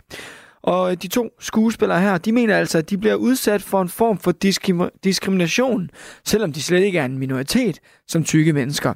De oplever, at de bliver bedt om stereotype ting, fordi de er tykke, og så mener de slet ikke, at tykke mennesker er repræsenteret nok i tv og film. Sådan her sagde Nikolas øh, Bro for eksempel, da han var med i morgenrutinen her på Radio 4 tidligere i dag. Jeg er jo opdraget til at gå ind i et lokal og sige, øh, hvor, hvor vi sætte det her fede svin. Altså, jeg er jo og, og opdraget til at nedgøre mig selv, før alle andre gør det, ikke? Det er jo, det er jo, det er jo, og det bliver man jo det bliver man ødelagt af. Altså, så kan man ikke andet. Og det er ikke første gang, at debatten om øh, tykke mennesker eller mangel på samme i tv og på film blusser op. Blandt andet i 2019, der vagte det kritik, at øh, Sofie øh, Gårdbøl, altså skuespilleren, var iført et såkaldt fat suit, altså en øh, tyk dragt, da hun skulle spille en 200 kilo tung kvinde i familien Harpix. Det er dog ikke alle, der køber præmissen om, at vi ikke ser tykke mennesker i tv eller bladene. Journalist Katrine Follager, hun mener, at vi ser dem alle vegne, og det kan være problematisk. Hun skriver sådan her i et debatindlæg i Politiken. En normalisering af overvægt hos kvinder er en usund tendens. Nej, kvinder i reklamer behøver ikke være slanke som mig, der også har strækmærker, appelsinhud og folder for resten. Men de skal ikke være fede. Mange kan formentlig spejle sig i de her store kvinder, men er det i virkeligheden ikke problematisk? Jeg vil rigtig gerne høre fra dig i øh, debatten her. Bør der være flere tykke mennesker på tv og film, man kan spejle sig i, når øh, ja, over halvdelen af danskerne er overvægtige, i hvert fald i forhold til BMI? Eller er det forkert at fremhæve noget, som kan være usundt? Du kan som altid være med i øh, debatten her ved at ringe på 72 30 44 44. Lytter til Ring til Radio 4. Debatten her, den øh, starter vi i videre hos dig, André Macron på 33. Hej André. Hej dig. Synes du, der mangler tykke mennesker på tv? Øh, nej, altså, det, det har jeg ikke... øh, Det, det, nej, det mener jeg ikke. Øh, det gør jeg sgu ikke. Okay. Er det fordi, du synes, de er repræsenteret nok, eller køber du præmissen om, at det kan være problematisk at øh, forhærlige eller udstille tykke mennesker? Nej, jeg vil sige, man skal ikke udstille folk bare fordi, at de enten er tykke, eller har noget anderledes hår, eller så videre, så videre. Men, men, men, øh, men, men jeg tror også, man skal passe på med, at det ikke er, det, det, bliver ikke, det, det skal ikke være den nye normal at være kraftig, eller hvad kan man sige, svært overvægtig. Øh, fordi det er ikke sundt for, for, for kroppen og for sindet og for, for så mange andre ting for samfundet at, at, at, at være svært overvægtig, fordi det, det medfører i mange tilfælde rigtig mange kedelige bivirkninger i form af hjertekarsygdomme og øh, ledgigt og, og så videre, så videre. Så, så nej, jeg mener ikke, at det er noget, der skal normaliseres via medier. André, tak for de indledende bemærkninger her. Jeg skal nok vende tilbage til dig senere i øh, debatten. Jeg vil også gerne høre fra dig. Synes du, der bør være flere tykke mennesker på tv og film? Du kan både ringe ind og sende sms'er. Du lytter til Ring til Radio 4. Ring til os på 72 30 44 44 eller send en sms til 14 24. I den her nye danske film, Mr. Freeman, der følger man altså teenageren Simone, som sætter alt ind for at møde en ung afrikansk mand, hun har forelsket sig igennem Instagram. Simone bliver spillet af skuespiller Nina Jørgensen, og Simones far i filmen bliver spillet af Nikolas Bro. Sidstnævnte er garvet og kendt. Den første er debuterende skuespiller, men fælles for dem begge er, at de er castet som tykke i en film, der overhovedet ikke handler om at være tyk. Og ifølge Nicolas Bo, som du øh, med garanti kender fra øh, film som Adams Æbler og De Grønne Slagtere, jamen så behandles tykke mennesker som en minoritet i filmverdenen, selvom de slet ikke er det. Det øh, fortalte han i morgenrutinen på Radio 4 tidligere i dag. Man kan godt sige, tro det der med at, at, være overvægtig, at, at, øh, eller eller stor, vil jeg hellere sige, at, at det er sådan en minoritetsting, men det er der jo rigtig, rigtig mange danskere, der er. Ja, altså, vi siger så, altså, vi, altså men, men store mennesker bliver behandlet, som om de er en minoritet, men det er vi slet ikke. Nej. Øh, øh, og, og, og, og, og man kan sige, så det, der så måske gør en ekstra frustreret, er, at selv om vi en bliver behandlet som minoritet, og bliver betragtet som minoritet, så har vi ikke engang helt den samme rep, rep, re, repræsentation, ja, hvad hedder det? Repræsentation. Repræsentation, ja, ja. tak, som, øh, som øh, måske øh, andre minoriteter, bortset fra at vi ikke er en minoritet. Altså, det, altså der, der, er ikke, der er ikke mange store mennesker, der spiller med i danske film og tv, og, eller, og slet ikke på verdensplan. Altså, Nej. i USA er det jo nærmest sådan, altså, det, den tykke ven og det var, nu lavede jeg situationstegn, ja. øh, er jo som regel bare sådan lidt rund. Altså, der, det, det findes ikke. Eller altså. kikset. Det er som om, at det, det er jo helt gemt væk. Nikolas Bro, han oplever også ofte, at han som øh, tyk blandt andet bliver bedt om at spise i en øh, scene, selvom det overhovedet ikke er relevant for scenen. Det er jo ikke noget, tror jeg, sådan, der er ikke nogen ond vilje i det, men, men, men, det, er, men det er oplagt, at, at, at både hvis der bliver fra instruktørens side improviseret lidt øh, over, hvad, hvad skal der foregå her, så bliver jeg tit sat til at spise, og, øh, og, og, der, og jeg har også oplevet, at der bliver skrevet, det er ikke sådan hver gang. Altså, okay. det skal jo også passe til rollen, ikke, ja. kan man sige. Altså, hvis jeg sådan er nede i en mine, hvorfor skulle jeg så sætte mig og spise det æg? Eller sådan noget, ikke? Altså, det er, jo, det er jo ikke fordi... Men jeg har tit, og, ja, men jeg har ofte oplevet, nu har altså, nu skal vi sige, jeg har lavet over 60 film. Mm. Det er jo ikke alle, der bliver skrevet op med spisescener. Men jeg har oplevet det en del gange. Og Nikolas Bo her, han erkender også, at han selv ikke har været god nok til at råbe højt om, at øh, tykke mennesker øh, skulle være underrepræsenteret, når vi øh, tænder vores øh, fjernsyn eller går i biografen. Jeg har bare slugt den hele mit liv. Lad mig sige sådan. Ja. Jeg er jo sådan ødelagt på den måde, ikke? Altså, jeg er jo sådan, jeg er ødelagt i forhold til de unge mennesker i dag, som er meget stærkere og meget mere bevidste og meget dygtige og meget mere vidunderlige. Fordi jeg, øh, jeg, har jo, jeg er jo opdraget til at gå ind i et lokal og sige, øh, hvor, hvor vi sætte det her fede svin. Altså, jeg er jo og, og opdraget til at nedgøre mig selv, før alle andre gør det, ikke? Det er jo, det er jo, det er jo, og det bliver man jo det bliver man ødelagt af. Altså, så kan man ikke andet. Så jeg er også i en ny tid. Jeg, er også, jeg, har, også, jeg har også fået øjne og blik, og, og der er nogle ting, der undrer mig, nu når jeg har fået de øjne. Så lød det altså fra skuespilleren Nicolas Bro, som spiller med i den nye danske film øh, Mr. Freeman. Han var øh, på besøg i morgenrutinen her på Radio 4 tidligere i dag sammen med øh, hovedrolleindehaver Lina Jørgensen. Og både Nicolas Bro og Lina Jørgensen, de er altså blevet castet til at spille tykke roller i en film, som øh, slet ikke handler om det at være tyk. Vil du høre hele interviewet med dem, så kan du altså finde morgenrutinens podcast, der hvor du øh, lytter til podcasts, eller selvfølgelig inde i Radio 4's app. Men inden du gør det, så vil jeg altså gerne høre fra dig i debatten her. Bliv og øh, vær med i den. Mit spørgsmål til dig er, om der bør være flere tykke mennesker på tv og film, man kan spejle sig i, når nu mange, os, mange af os er overvægtige. Det er over halvdelen af landets befolkning. Eller er det forkert at fremhæve noget, som kan være usundt? Ring ind og vær med i debatten 72 30 44 44, eller send mig en sms. Lytter til Ring til Radio 4.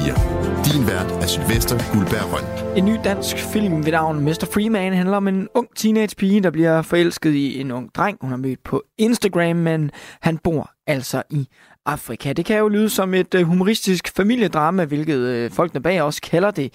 Og øh, altså en film, der handler om ung, grænseløs kærlighed. Men den kommer på en eller anden måde også til at handle om det at være tyk.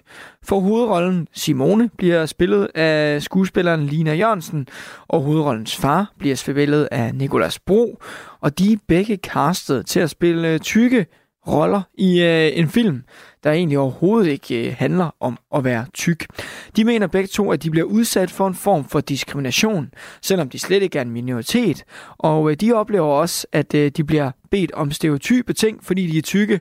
Og øh, de mener heller ikke, at tykke mennesker overhovedet er repræsenteret nok i øh, tv og film. Sådan øh, her sagde Nikolas Bo altså blandt andet, da han var med i morgenrutinen tidligere i dag. Jeg er jo opdraget til at gå ind i et lokal og sige, øh, hvor, hvor vi sætte det her fede svin. Altså, jeg er jo og, og opdraget til at nedgøre mig selv, før alle andre gør det, ikke? Det er jo, det er jo, det er jo, og det bliver man jo det bliver man ødelagt af. Altså, så kan man ikke andet. Men er det måske for det bedste, at øh, tykke mennesker er underrepræsenteret på tv og øh, i film? Ja, øh, sådan her skriver journalist Katrine Follager i hvert fald i et øh, debatindlæg. En normalisering af overvægt hos kvinder, det er en usund tendens. Kvinder i reklamer behøver ikke være slanke som mig, der også har strækmærker, appelsinhud og folder, men de skal ikke være fede. Mange kan formentlig spejle sig i de her store kvinder, men er det i virkeligheden ikke et problem? Jeg vil rigtig gerne høre dig. Synes du, der bør være flere tykke mennesker på tv og film, som man kan spejle sig i, når nu så mange af os danskere er overvægtige? Eller er det forkert at fremhæve noget, som jo øh, i sidste ende kan være usundt? På sms'en der skriver Ina, Tynde mennesker kan også være usunde og få diverse livsstilssygdomme. Skønt at se skuespillere med struttende, store og sunde og røde kinder på film. Jeg vil også rigtig gerne høre fra dig. Du kan være med både ved at ringe og sende sms'er. Du lytter til Ring til Radio 4. Ring til os på 72 30 44 44 eller send en sms til 14 24. Vi vender lige forbi dig igen, André, vores øh, faste lytter i Hvidovre. Hvad tænker du om det her, som Nikolas Bro han, han fremfører, altså at øh, han bliver bedt om at spise i film? For eksempel, når instruktøren lige skal, skal, skal improvisere lidt. Øh, måske fordi han er tyk. Jamen altså, hvis det, som man selv siger, hvis det, hvis det er en scene, som, hvor, det, hvor det virkelig ikke giver mening, hvis han for eksempel er på arbejde i en mine, og han så bliver bedt om at sætte sig ned og tage, spise en madpakke, det, der, der kunne man måske godt have undladt det. Men, men mange gange, så, så, øh, så tænker jeg i hvert fald, nu er jeg ikke selv øh, hverken instruktør eller i den branche overhovedet, men, men mange gange så er det jo de der små detaljer i en scene, der kan gøre det, øh, der kan gøre en lille ekstra ting for ligesom at, at gøre det helt mere komplet. Mm. Øh, men, men jeg synes, øh, altså igen, der, der må man jo selv ligesom tage det ansvar på sig og sige, ved du hvad, det, det, det har jeg ikke lyst til, det, det føler jeg ikke giver øh, scenen noget godt. Øh, og så lige Nicolas Sprog, kan man sige, det, altså, han er jo hammerende dygtig skuespiller også. Øh, så, så at han bliver castet, fordi han er tyk, jeg tror jo også, jeg tror nu mere også, at det er, fordi han er en hammerende dygtig skuespiller. Mm.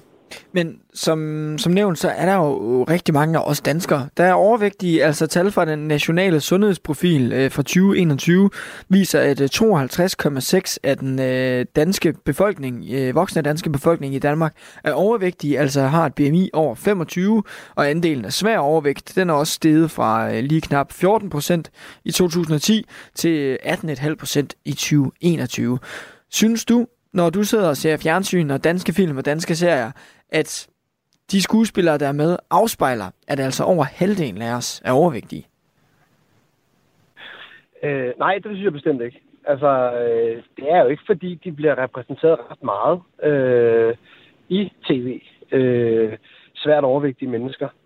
Øh, og jeg tror, det er fordi, at hvad kan man sige, filmbranchens ideologi med, hvordan mennesker bør se ud, eller hvad ser så godt ud på, på tv, jamen, det er jo måske bare den der slanke, øh, som, er, som de vil fremvise, kan man sige.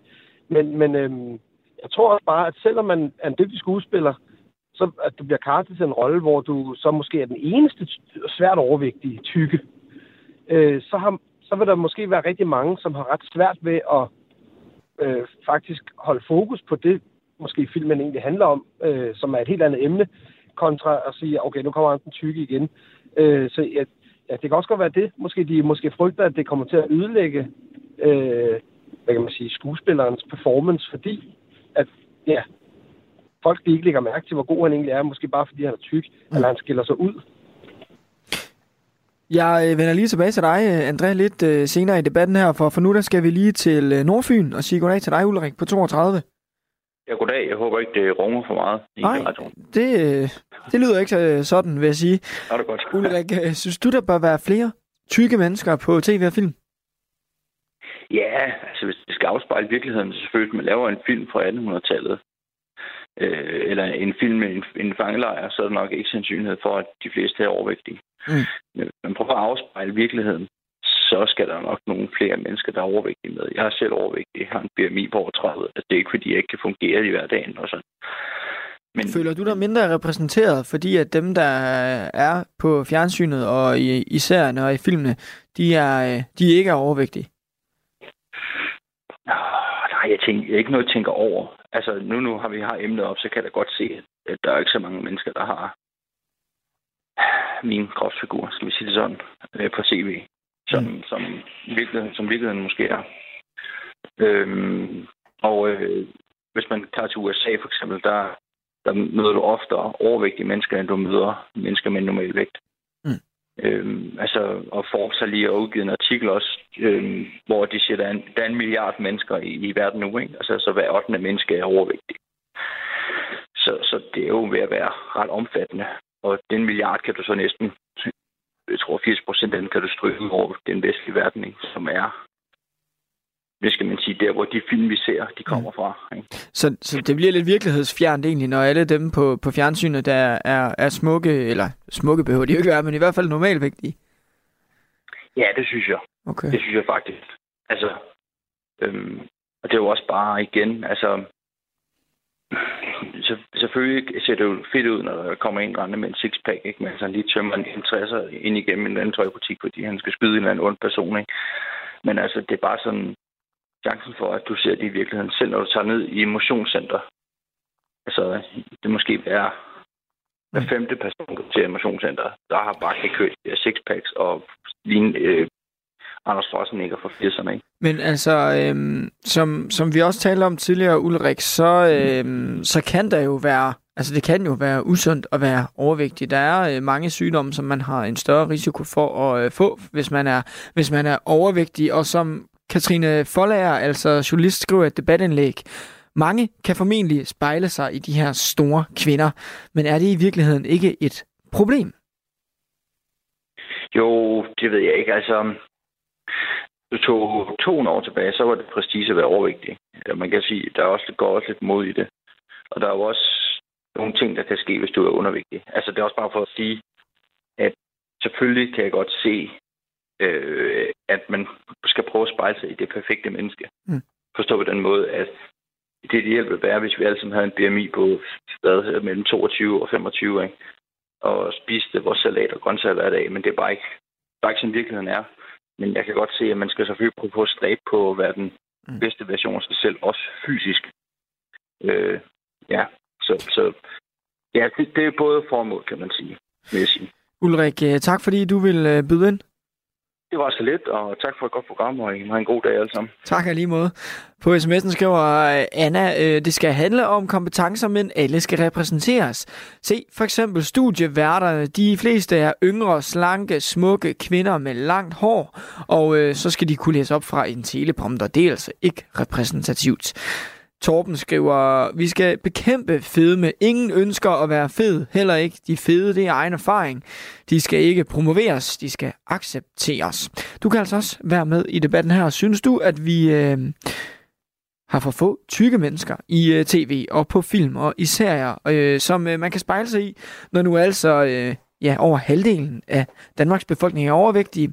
Eller er det meget godt, at vi ikke fremhæver noget, som kan være usundt? Du kan ringe og sende sms'er.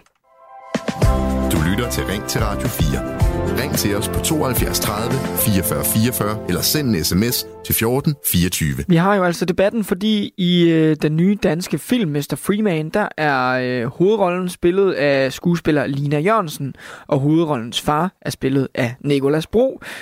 Øh, begge to er castet øh, som tykke mennesker i en film, som egentlig overhovedet ikke handler om at være tyk, men handler om grænseløs kærlighed. Og under optagelserne til filmen her, der oplevede Lina Jørgensen, som altså spiller hovedrollen Simone, en helt specifik episode, hvor hun følte, at hun blev fremstillet på en øh, stereotyp måde, bare fordi hun er tyk.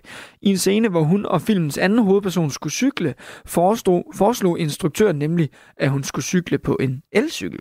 Jeg havde det bare sådan lidt, hvorfor, hvorfor skal jeg ikke køre på en almindelig cykel? Øh, det kommer over til at se se igen måske lidt stereotypt ud, at den tykke sidder på en elcykel. Mm. Øhm, og øh, det, det var egentlig det samme, når jeg så skulle cykle. Jeg cyklede jo rigtig, rigtig meget i den her film. Jeg havde jo hele dage, hvor jeg bare cyklede uden replikker. Men jeg havde jo også mange øh, cykelscener med øh, Liva, som spiller Silja, mm. øh, som var lille søsteren. Og hun havde jo også en almindelig cykel. Så det var derfor, jeg havde det sådan lidt... Øh, hvis I vil have, at jeg skal cykle hurtigt, så cykler jeg hurtigt. Øh, det behøver jeg ikke en, en elcykel for. Hvilket de jo 100% forstod, og der var intet, altså igen, der var ingen diskussion eller noget som helst. De var bare sådan, ved du hvad, det, det gør vi. Så det var jo mega fedt. Lina Jørgensen er altså helt ny på øh, skuespilscenen, og øh, hun tror på, at øh, hun og andre nye skuespillere kan gøre en forskel, når det kommer til øh, tykke mennesker på skærmen og på scenen. Det er vores tid nu. Øh, og det, det er nu, man ligesom, det er nu, vi har muligheden for at sige noget, øh, og det har man måske ikke rigtig haft øh, førhen. Øh, så jeg, jeg kan 100% forstå det, Nikolas siger med, at han har bare været nødt til at sluge den. Øh, og så tænker jeg bare, at øh, ungdommen tager den for, for hele holdet nu. Du kan altså høre hele interviewet med både Nikolas Bro og Lina Jørgensen her i øh, Morgenrutinens podcast. Du finder udsendelsen i Radio 4's app, eller lige der, hvor du lytter til podcast. Men vent altså lige lidt med at øh, høre den podcast, for jeg har brug for dig i øh, debatten. Vi tager til Helsingør for en bemærkning og siger goddag til dig, Jan, på 68. Goddag, goddag. Synes du, der mangler tykke mennesker på, på skærmen og på scenen? Ja, alle vejen. Alle vejen. Hvorfor? Altså, vi er, vi er over 50 procent af overvægtige, så skal de også være repræsenteret. Altså, det handler om ligestilling, det her. Okay. Øhm, og det gælder også i bladene, det gælder alle vejen. Øhm, vi skal afspejle øh, samfundet. Men der er jo også for eksempel mange, øhm, hvad kan man sige, modehuse, som er begyndt at bruge øh, overvægtige øh, personer til deres reklamer. Øhm, er det ikke lidt, øh, der er også mange af de store nye popstjerner, som er overvægtige både i, i indland og i udlandet. Er det måske ikke lidt overvurderet det her med, hvor, hvor stor en del af de kendte og dem, der bliver fremstillet, som er unge og smukke og tynde? Jamen, øh, det handler igen om ligestilling. Så hvis vi er over 50 procent, jamen, så skal der være over 50 procent, der er øh, overvægtige. Okay. Og det gælder også med kvinder og mænd. Der skal også være 50 procent af hver. Og det gælder øh, ældre og yngre. På alle leder skal vi være repræsenteret af samfundet. Og det, og det er ikke problematisk i forhold til, at øh, folk så tænker, nå, jamen øh, på fjernsynet, der er de også overvægtige, så kan jeg også lige så godt blive det. Øhm, det kan godt være et problem, men, men det er en anden diskussion. Så skal vi snakke om, øh, hvad er sundt og hvad er ikke sundt, men vi skal, vi skal have ligestilling på alle leder. Mm. Og når man hører Niklas Bro sige, som han gør, øh, så er det jo over i MeToo. Altså, det er forfærdeligt. Mm. Tak for øh, indsparket, Jan. Ja, vi snakker alt for lidt om det. Ja, jamen øh, det er jo godt, du gad at, at snakke om det. Ja, tak. Tina skriver på sms'en, vi spejler os og drages øh, derigennem i det, vi ser på film. Derfor så er det usundt for os både at se uopnåelig, unaturlig skønhed og meget overvægtige mennesker. Overvægt skal ikke forsøges normaliseret eller accepteres som okay, men vises ærligt som dette er usundt. Og øh, så ikke mere krænkelsesparathed. Tak. Du kan også stadig nå at være med i uh, sms'en. Radio 4. Ikke så forudsigeligt. Ifølge tal fra den nationale sundhedsprofil fra 2021, så er mere end halvdelen af os danskere altså overvægtige, hvis man kigger på øh, BMI, og hvis BMI er over 25, så er man altså overvægtig. Men den virkelighed afspejler øh, især øh, mediernes afbildning af overvægt sjældent. Det skal jeg tale om med dig, Jane Halskær. Velkommen øh, til programmet. Hej, tak. Du er øh, kommunikationskonsulent ved øh, National Center for Overvægt. Hvordan synes du, at overvægt bliver fremstillet i medierne? Hvordan oplever I det? Øh, jamen, nu kan jeg sådan uh, skrue tiden lidt tilbage, da vi startede som videnscenter øh, for en 3-4 år siden. Der, der skulle jeg som øh, kommunikationskonsulent prøve at finde nogle, nogle værdige billeder i diverse øh, mediearkiver og billedbanker for at finde nogle gode billeder til vores hjemmesider, sociale medier osv øh, og, og fandt ud af, at det faktisk var lidt af en udfordring.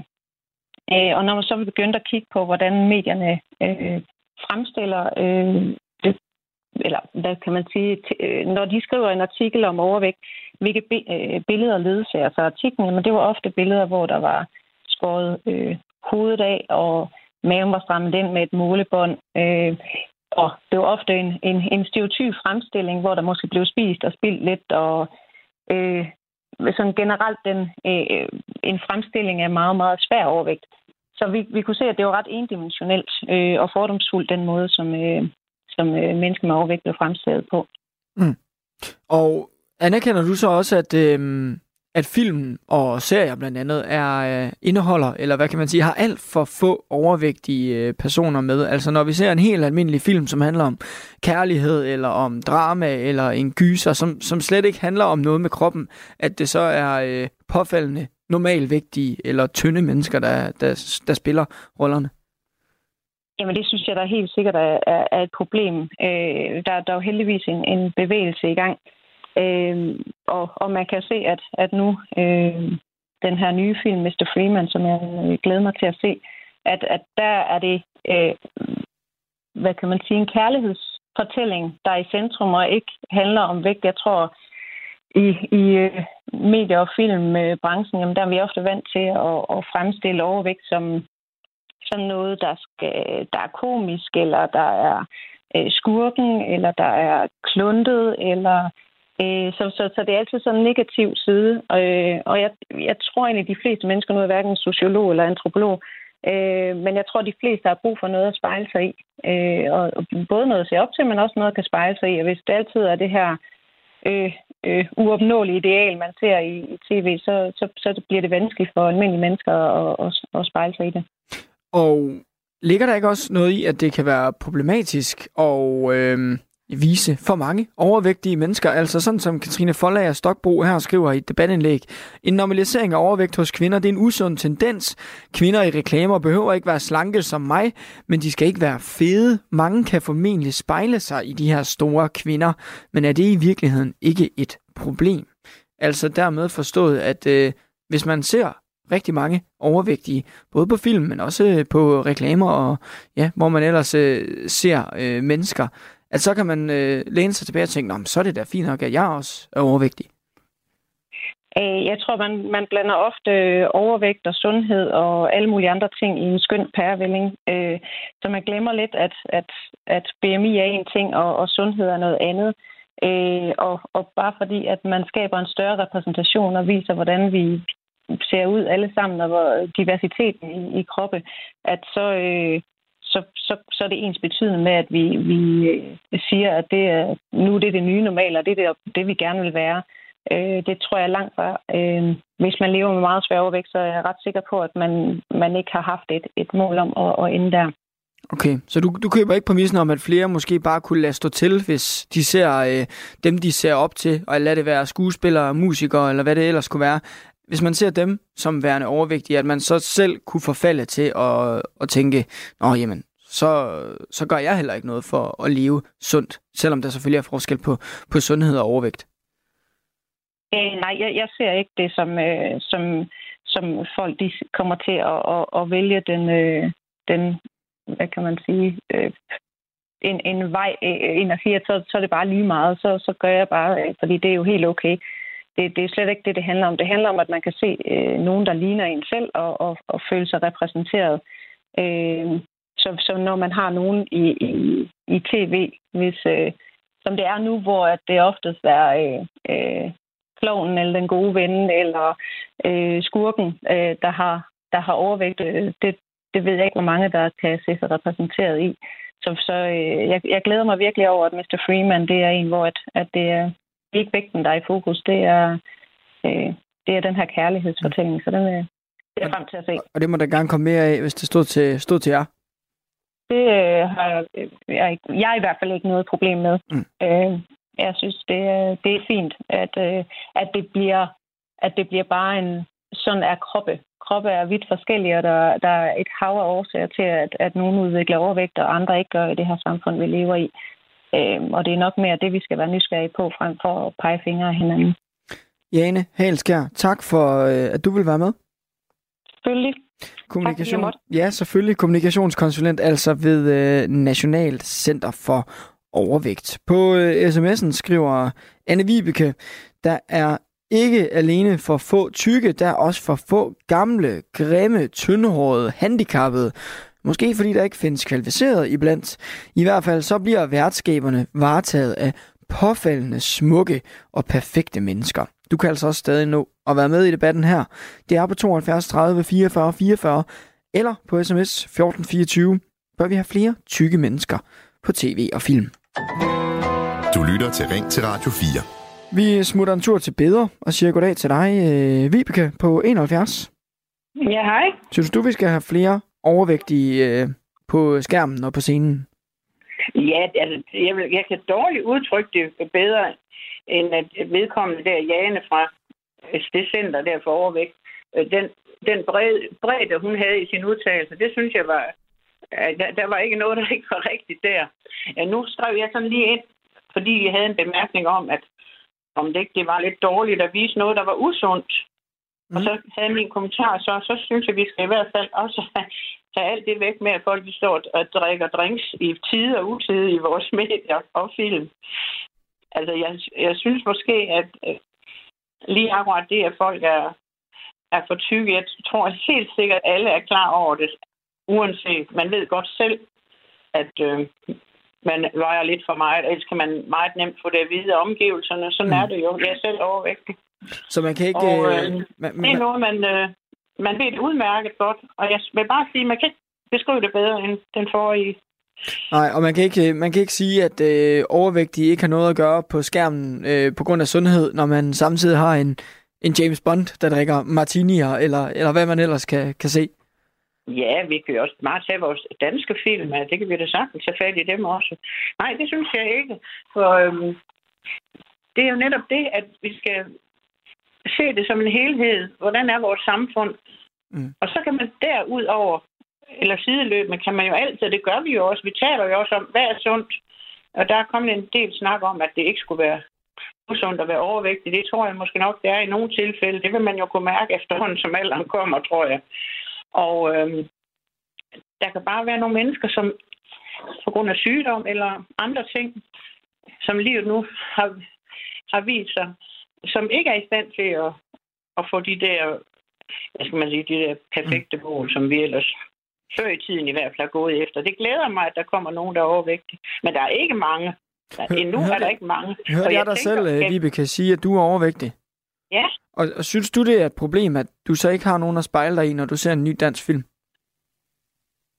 Nej, det synes jeg overhovedet ikke, fordi der har jeg en helt anden opfattelse af mig selv, så det er jeg totalt ligeglad med.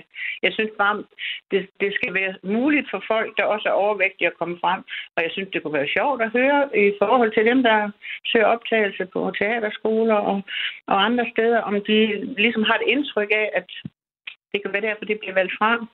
Mm. For det er ikke repræsentativt, vel? Altså, det kan vi roligt sige. Vi kan se på alle vores film. Hvem har vi inden for danske film og serier? Er godt nok meget få, og især er der få kvinder. Og det kan ikke sådan øh, nærmest opildne til overvægt, hvis, øh, hvis de kommer til at fylde mere i mediebilledet.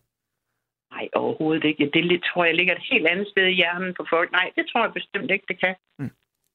Det tror jeg ikke. Vibeke, tak fordi du vil øh, ud, Jamen, uddybe din, øh, din fine sms. Selv tak. Og øh, ja, i lige måde, som nævnt, så er der jo øh, selvfølgelig forskel på, øh, på overvægt og sundhed, og man kan ikke partout sige, at det er usundt at være overvægtig. Den her, øh, de her tal fra den nationale sundhedsprofil, som viser, at 52,6 procent af den voksne befolkning i Danmark er overvægtige, den er udregnet ud fra BMI. Det er noget, man udregner i forhold til, øh, hvor meget man vejer, i forhold til, hvor høj man er. Det betyder for eksempel også, at vildt muskuløse, stærke mennesker, som måske ikke er særlig høje, de vil jo også bonge ud som øh, for eksempel overvægtige. Vi vender lige forbi øh, dig igen, André, i øh, Hvidovre. Er du stadig med mig? Ja, det kan du tro. Hvad siger du til den pointe, vi for eksempel fik fra øh, National Center for, øh, for Overvægt? Jamen altså, jeg, har, altså, jeg, er selv, jeg er også selv overvægtig. Mm. Ikke svært overvægtig, men jeg er selv overvægtig. Og øh, det er jo et, man kan sige, det er jo et ubevidst valg, jeg har taget. Du taber dig ikke af at tage i fitness, for eksempel. Der bliver du. Du taber dig i et indkøbscenter. Det kommer an på, hvad du propper i din indkøbskurv. Så det er jo et ubevidst valg, man tager. Øh, og øh, hvad kan man sige? Jamen, der kan være mange årsager til, at man, man er, er blevet overvægtig. Det kan være øh, en social arv det, med, at man er blevet flasket op med fra barnsben af, hvad man skal spise, og hvad der er rigtigt at spise. Øh, mangel på motion selvfølgelig i en kombination af det. Men igen, selvom jeg er overvægtig, så er jeg sund, jeg stykke motion hver dag, og min læge siger, at mine tal er fine osv. videre. Og så, så længe man har det, det godt med sig selv, og man ikke, at det ikke går ind og bliver et handicap for en, at man er overvægtig, altså at man bliver øh, immobil, man har svært ved at binde sin snørebånd, øh, sådan nogle ting, Jamen, så synes jeg ikke, jeg synes ikke, der er noget galt i det. Jeg synes bare, det er, øh, jeg synes, man skal passe på med, at det ikke bliver for loose. Øh, ligesom der også blev nævnt hvad bliver tidligere, man kan også godt være rigtig ud. Jamen, det det, den, altså man kan sige, den øh, holdning til sundhed. Altså, øh, fordi det er i rigtig, rigtig mange tilfælde ikke sundt at være svært overvægtig. Øh, og, og, og i bund og grund, så, så, øh, så har det også, altså en ting er, at det har selvfølgelig nogle, nogle, øh, nogle sygdomsrisici involveret, men det har altså også noget at gøre med øh, ens psyke, altså ens vel, altså hvordan man har det sådan øh, selvværd og, og, og selvtillid og så videre. Det går ud over rigtig mange ting.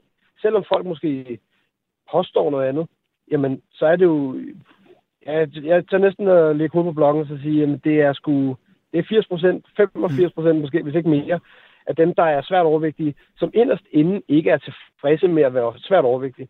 Men kan Øh, man det ikke også argumentere for, at så længe de ikke bliver repræsenteret på samme måde i film og øh, tv og øh, ja, hvor man ellers ser øh, kendte mennesker, så får vi ikke gjort noget ved det, fordi folk ikke bliver præsenteret for, hvor mange der egentlig er overvægtige. Øh, altså, man kan jo bare kigge rundt. Altså, tage en tur i, øh, gå en tur ind i byen. Se dig omkring. Se øh, spejl dig i de mennesker, du ser i din hverdag i stedet for. Det er jo det, der er mere, det er jo det mest normale billede. Øh, og igen, ja, så kan man godt se, jamen, øh, jeg er sgu ikke den eneste, der er overvægtig. Og øh, der er nogen, der er væsentligt større end mig. Der er også nogen, der er væsentligt mindre end mig. Øh, men men, men øh, det, er jo, det er jo den eneste måde, du kan ikke du kan ikke sætte dig ind i biografen til en film, og så ud fra det billede danne dig og sige, jamen det her, det er normalt. Mm. Det her, det må være det. Øh, det må være det, der er repræsenteret i det land, filmen er fra. Fordi så er man jo lige så naiv, hvis man kigger på Instagram og tænker, hold op, øh, det er sgu normalt at have sixpack, og det er sgu normalt at, at øh, tage på ferie 10 gange om året og så videre. Det, det er jo bare ikke, det, det er jo desværre ikke sådan, verden hænger sammen. André, tak fordi du vil være med i debatten her. Ja, velkommen. Og vil du høre mere om øh, filmen her, som er øh, ja, anledning til debatten, altså Mr. Freeman, og høre fra de to hovedrolleindehavere, Line, Lina Jørgensen og Nikolas Bo, jamen så øh, gå ind og find Morgenrutinens podcast her på Radio 4. Det er inde i vores app, eller øh, der, hvor du lytter til podcasts. En af Spotak. Hjertelig velkommen til Portrætalbum. I Portrætalbum bruger Anders Bøtter musikken til at vise nye sider af sine gæster. Min fantasi matchede ligesom ikke verden rundt om mig. Det var meget sådan en lille cocoon af eventyr og alt muligt, men når man så gik ud i verden, så blev det bare så voldsomt.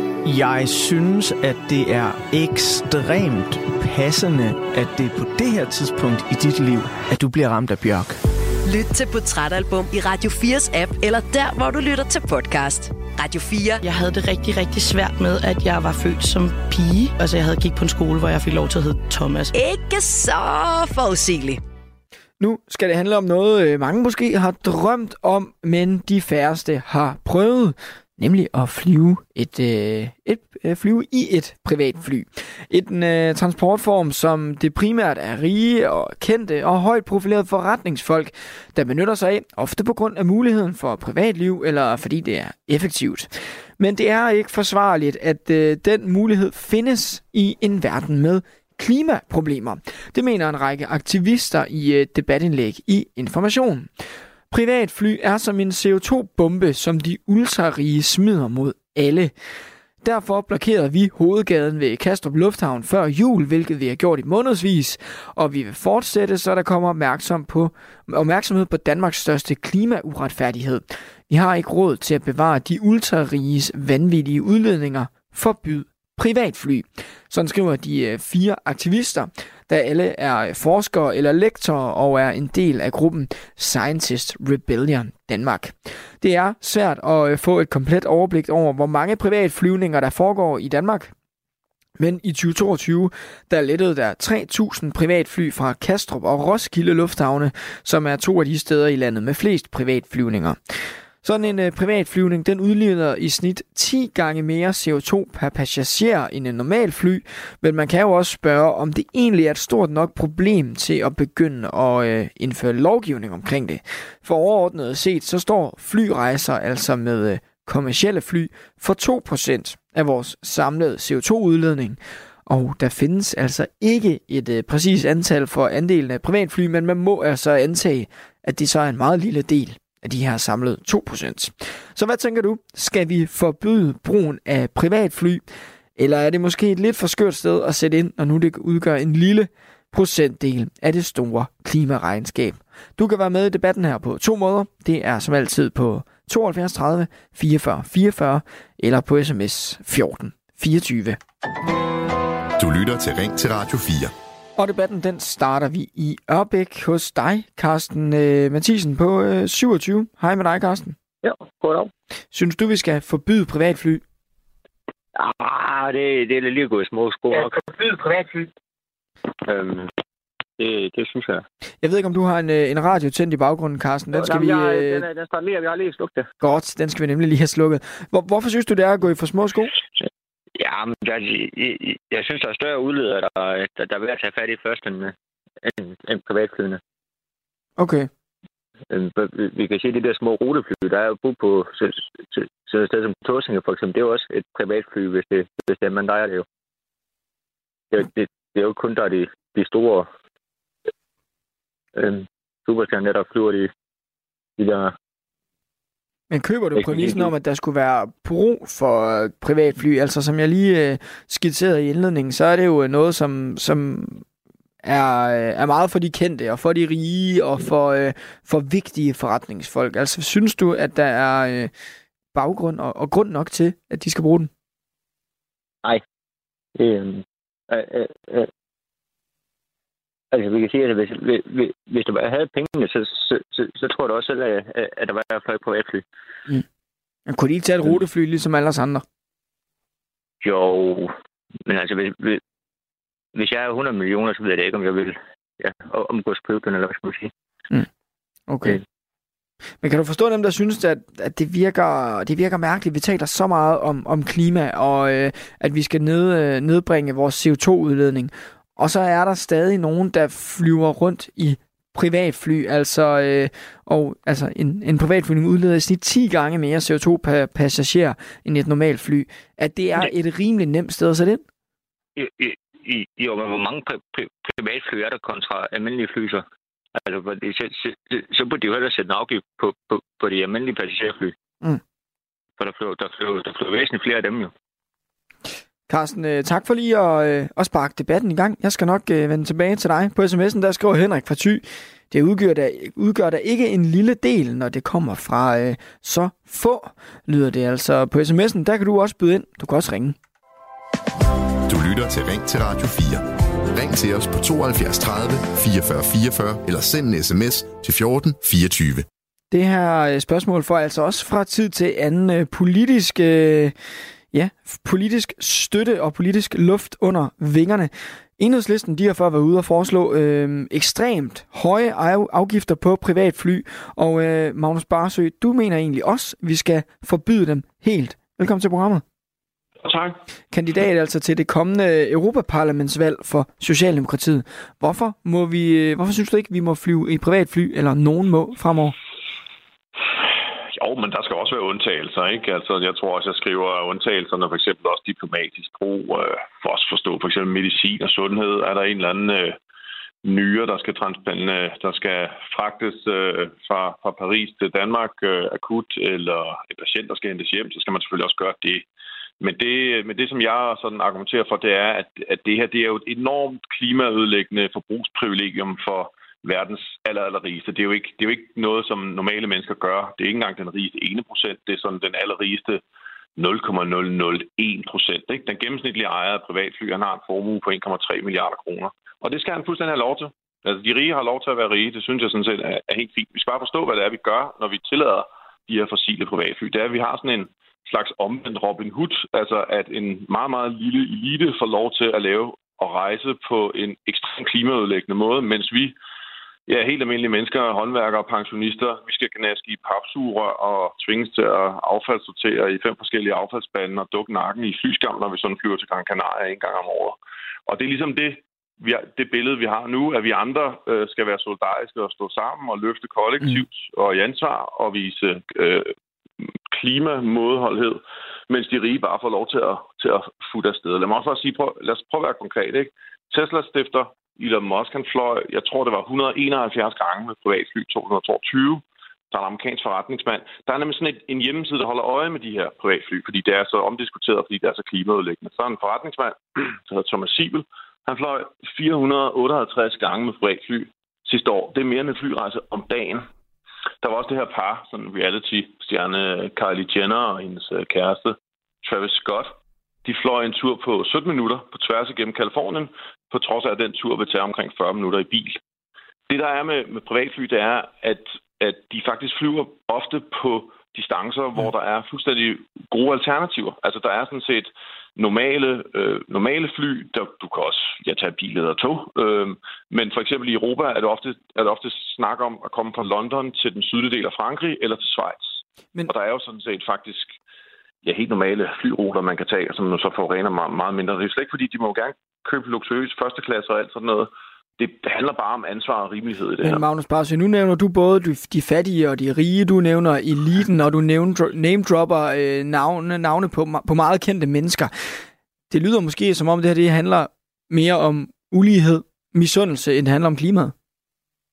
Øh, nej, det, det gør det så bestemt ikke. Altså, jeg synes sådan set, de, det er jo også det, jeg skriver. Ved du hvad? Altså, jeg under sådan set øh, velhavende, succesfulde mennesker i at flyve til Ibiza over weekenden og tilbage igen til London, hvis de vil det, og på shoppingtur i Rom. Øh, det skal Danny bare gøre. Jeg er sådan set en venstreorienteret, der sådan set synes, at vækst øh, er, er godt. Øh, det, jeg siger, det er bare, at de fossile privatfly, som vi har nu, de sviner simpelthen for meget i forhold til øh, altså, det klimaaftryk, de efterlader. Den regning, som vi andre skal betale for deres udledning, er sådan set for stor. Sådan så hvis man siger, at man forbyder det, hvis man siger, at man forbyder det inden i 2026-2027, så vil der mirakuløst komme til at ske det, at mange af de her mennesker, som har store formuer, de vil investere enormt meget i at få elektriske, fuld elektriske fly. Og det synes jeg da bare, de skal fuldt afsted med. Altså sådan, så når de skifter til el, og de flyver på batterier eller grøn brændsel, så må de flyve lige så tosset og lige så øh, luksuriøst de vil. Altså det, det, jeg er sådan set fuldstændig ligeglad med, med deres forbrug.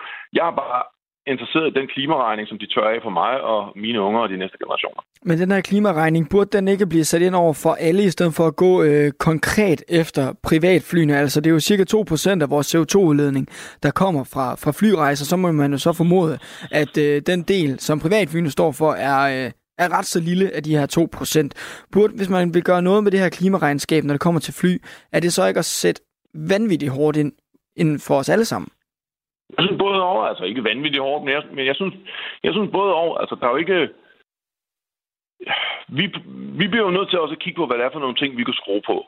Ville jeg for eksempel, hvis jeg kunne, i morgen forvandle alle kulkraftanlæggene i Polen og i Kina til solceller eller atomkraftværk og eller? Ja, det vil jeg gerne. Men det har jeg bare ikke rigtig nogen indflydelse på. Men det, jeg som, i hvert fald øh, som kandidat til Europaparlamentet kan prøve at have en indflydelse på, det er, hvordan at vi har luftfart i Europa, som sætter et meget stærkt klimaaftryk. Og i forhold til den totale sum af udledninger, ja, så fylder det lidt, men det er en relativt stor sum i forhold til den rejse. Jeg tror, det er op til 10-15 gange mere klimaudledende øh, end en normal flyrejse, for eksempel. Og det er det her, her, jeg siger. Lad os få nogle regler på det. Jeg synes, det skal være et forbud. Hvis det skal være en ekstremt stor afgift, der kan korrigere, jamen så, så er jeg også med. Så lytter jeg meget gerne på det. Jeg synes bare, det er vigtigt at have fokus på, at vi skal få de her fossile fly lavet om til noget strøm, og hvordan kan vi mm. hurtigst muligt få gjort det? Og det tror jeg, at hvis man giver et forbud, så vil det gå øh, rasende hurtigt, for sådan fungerer en markedsøkonomi som set også. Ja, og lige til slut, fordi der er jo faktisk blevet lavet en, afgave, en aftale om, om passagerafgift øh, mellem øh, regeringen og øh, SF Præcis. og enhedslisten. Øh, det er gennemsnitligt 100 kroner, det bliver, øh, der bliver lagt på en flyrejse fra 2030. Er det, er det hårdt nok sat ind, øh, når man så for, samtidig foreslår, eller det gør du i hvert fald, at man forbyder det helt for nogle andre mennesker at tage et privatfly? Jeg tror, at tænketanken Concito havde regnet sig frem til, at det skulle ligge der omkring altså 100 kroner eller måske 150 kroner for en flyrejse, for at, at det var dækkende for, for det klimaaftryk, der er. Så om den, om den skal være højere på sigt, jeg er socialdemokrat. Altså, jeg synes sådan set, at det er helt fint, at, øh, at folk en gang imellem har råd til at tage en rejse sydpå til Gran Canaria, men jeg har det også sådan, at øh, det selvfølgelig skal være, øh, at man betaler for det klimaaftryk, man, man laver, og hvis det skal være højere end 100 kroner en gang i fremtiden, det kan sagtens være. Men det er nu engang en god aftale, og jeg synes, mm. at, at det er et fremskridt i forhold til ikke at have nogen. Øh, altså lad os også bare være, være, at du har jo ret i, at der er mange, mange flere, der tager et normalt fly. Sådan er det jo. Der, der er jo mange flere, der tager et normalt fly fra Kastrup. Men udledningen for privatfly er jo meget, meget højere per passager. Og det er jo derfor, at det er vigtigt at sætte ind overfor, fordi det er bare den mest klimaskadelige måde at rejse på overhovedet. Mm. Magnus Barsø, øh, tak fordi du vil være med i programmet. Selv tak. Kandidat altså til det kommende Europaparlamentsvalg for Socialdemokratiet, og øh, en mand, der mener, at øh, vi bør forbyde privatfly, for øh, det altså er en, øh, en, klima, øh, en klimaudledning, som vi burde og kunne være for uden. På sms'en skriver Ina, hver sommer måned lander øh, og letter ved Roskilde Lufthavn over, 3, eller over 500 privatfly. Hvor mange bliver det ikke til om året i de forskellige lufthavne? Forbyd dem, skriver hun altså. Du kan også være med ved både at sende sms'er og øh, ringe ind. Du lytter til Ring til Radio 4. Ring til os på 72 30 44 44 eller send en sms til 14 24. Vi tager til ty og siger goddag til dig, Carsten, på 61. Goddag, Sylvester. Skal vi forbyde privatfly? Øh, ja. Vi forbyder jo alligevel alt muligt andet, så hvorfor ikke også forbyde noget? Så ved jeg godt, at folk siger, at det er jo kun 2 procent, det forurener. Jamen, forbyd det dog. Altså, øh, ja, den, den, samlede, ja. den samlede flytrafik er 2%, og så må jeg der jo så en, en, en meget lille del af de 2% må vi øh, gå ud fra, der er privatfly, der står for. men altså, det kan være, det kun er en promille, vi behøver have mere for, at vi krasser af, ikke? Øh, derudover, så kan det jo ikke være rigtigt, at bare fordi man er rig, så må man godt svine. Men altså, sy- synes du, det er det, det giver udtryk for? Virker, det, det virker lidt dobbeltmoralsk. Nå, jamen, altså, vi har Al Gore, der har faret i verden rundt i sin private 737 øh, flyver, mens han har prædiket for alle os andre, at vi ikke må forurene med noget som helst. Det synes jeg er grundlæggende hyklerisk. Øh, men, men, men hvordan vi kan løse hele forureningsproblemet, det synes jeg også er en væsentlig detalje. Det man jo kunne gøre, fordi jeg person, personligt ikke forstår, forstår ikke, hvorfor folk har så travlt med at fare fra Herodes til Pilatus. Mm. Er de ikke tilfredse nok med, hvor de bor? Altså, så må man jo bosætte sig, hvor, hvor man har arbejde, og så sætte et mindre øh, klimaaftryk. Men hvis man virkelig vil gøre noget ved klimaaftrykket for flyrejser, er det så ikke det forkerte sted at sætte ind ved den her meget, meget lille promille? Og er det ikke måske lidt let at gå efter de rige, som, som flyver i deres privatfly? Er det ikke nemt at blive farvet over? Jo, det, det, det kan da godt være, men vi lever i et land, hvor folk bliver farvet over alt muligt. Og ved du hvad? De rige er med til blandt andet at være med til at reve sig sådan en fattigrøv som mig. Fordi hvis jeg ikke sorterer affaldet korrekt, så skal jeg sgu nok få bry. Men de må flyve rundt i flyvemaskiner og te sig som tosser, ikke? Carsten, tak fordi du ville uh, tale med mig. Meget hvad siger du? Jeg siger tak, fordi du skal øh, ville tale med mig. Vi skal nemlig videre i debatten og, øh, og tale med, med andre, og vi kan jo... Øh inden vi når så langt, lige kigge lidt på, hvor mange privatflyvninger der er i Danmark øhm, fra Kastrup og Roskilde Lufthavn, som er de øh, steder, der primært betjener privatfly. Der landede der i 2022 næsten 3.000 private fly, og det lyder altså, at der er en stigende interesse i at købe andele i de her øh, flyselskaber med privatfly. Virksomheder som Danfoss, Grundfos og Lego-familiens øh, holdingselskab holdingsselskab Kirkby, de har også indkøbt privatfly. Blandt andet har Kirkby tre eksemplarerne stående, samt en øh, helikopter. I øh, ja, lidt tidligere, øh, faktisk ikke i år, men sidste år i 2013, der rasede den her debat også. Det var, øh, da den brasilianske fodboldstjerne Neymar skiftede klub. Han skiftede fra franske Paris Saint-Germain til øh, Al Hilal i Saudi-Arabien, og her fik brasilianerens valg af transportmiddel en del kritik, da han øh, skiftede klub. Neymar her, han fløj nemlig den øh, 6 timer lange tur fra Paris i Frankrig til øh, Riyadh i Saudi-Arabien i et gigantisk Boeing 747 privatfly. Et øh, fly, der tilhører den øh, saudiarabiske prins Al-Walid bin Talal. Og der øh, faldt det altså mange for brystet, at øh, en øh, fodboldspiller og hans øh, nærmeste ensemble skulle bruge et helt Boeing 747 fly fra, øh, for at komme fra Frankrig til Saudi-Arabien.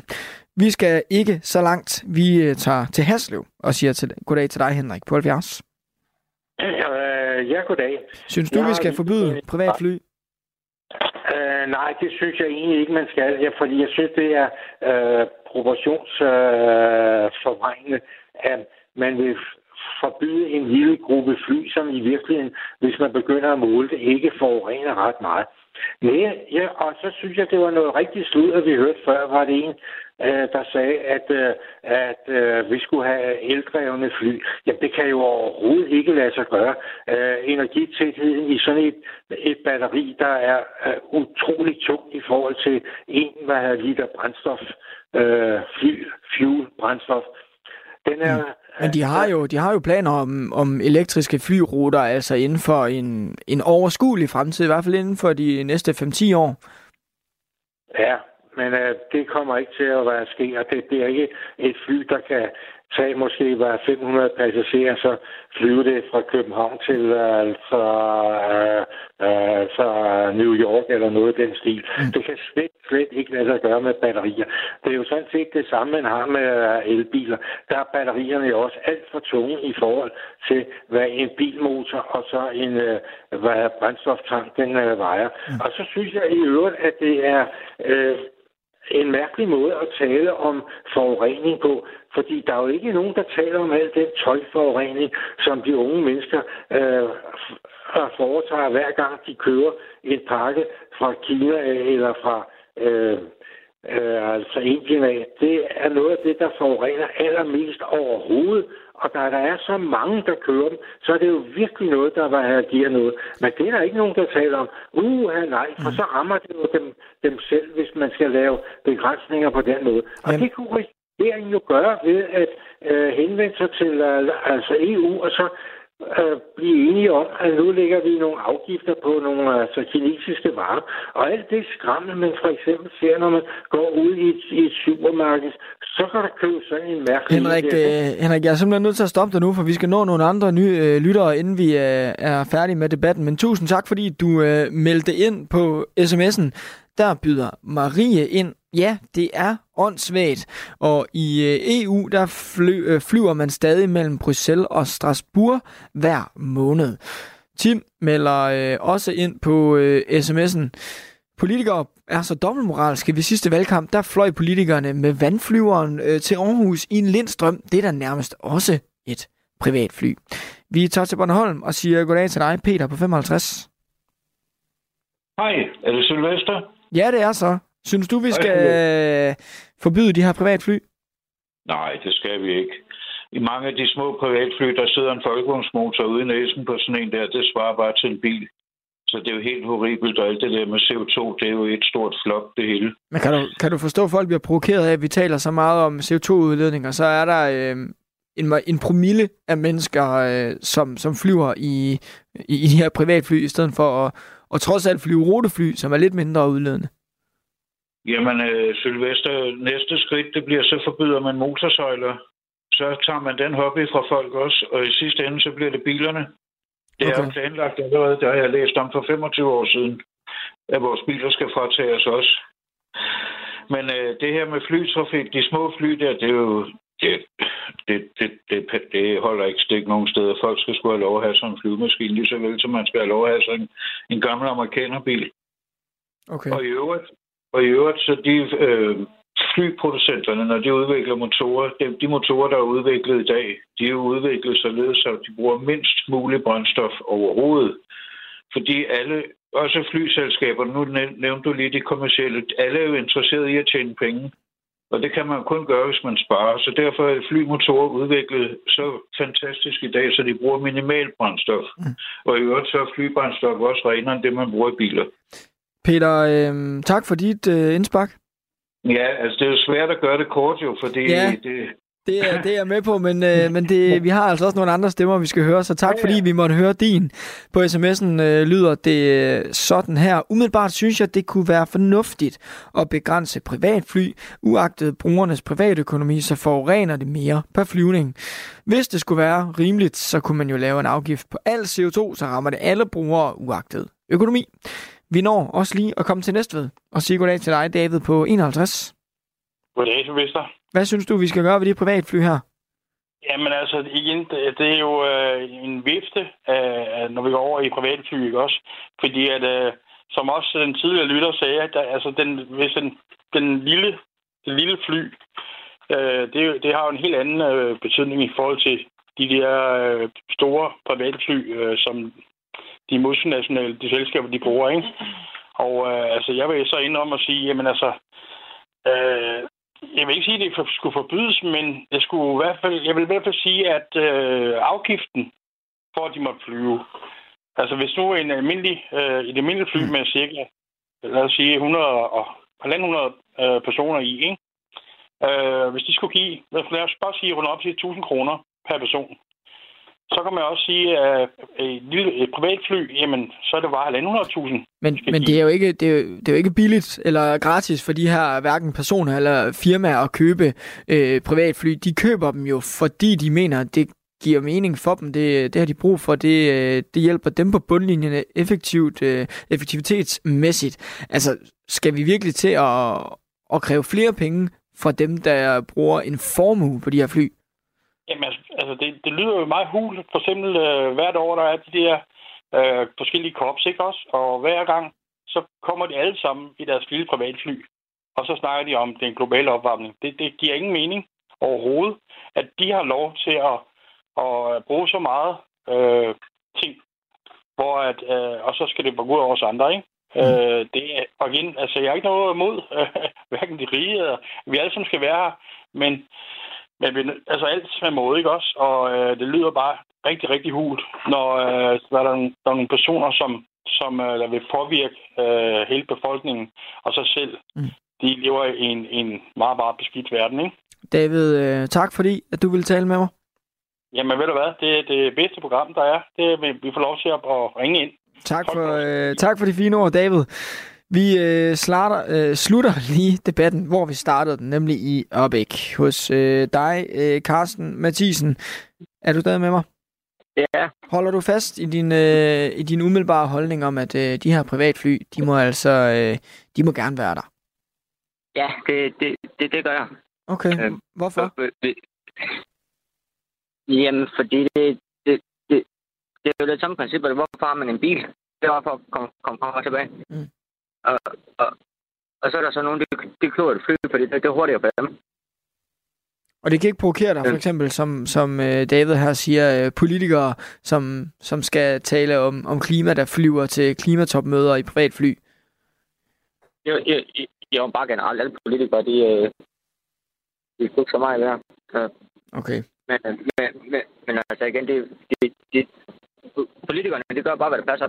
Men det skal stå folk og, og, og firmaer frit for at flyve de her privatfly? Ja, mm. det, det er bestemt. Altså, hvis de kan spare et par timer ved at flyve privat, og komme ned til noget, der er vigtigt, for eksempel, så, så, så fred med det. Mm. Carsten, øh, tak fordi at øh, du ville være med i debatten her. Vi, øh, vi når nemlig ikke meget mere. Vi har altså også været vidt omkring. Har du ikke hørt alle tre debatter og hørt hele programmet, så find podcasten inde i Radio 4's app. Der kan du lytte til hele programmet, og det kan du i øvrigt også alle andre steder, hvor du øh, lytter til podcasts. Tusind tak for øh, dine beskeder og for din opkald. Jeg håber, du vil være med øh, igen i morgen. Vi øh, høres ved klokken 5 minutter over 10. Du har lyttet til en podcast fra Radio 4. Find flere episoder i vores app, eller der, hvor du lytter til podcast. Radio 4. Ikke så forudsigeligt.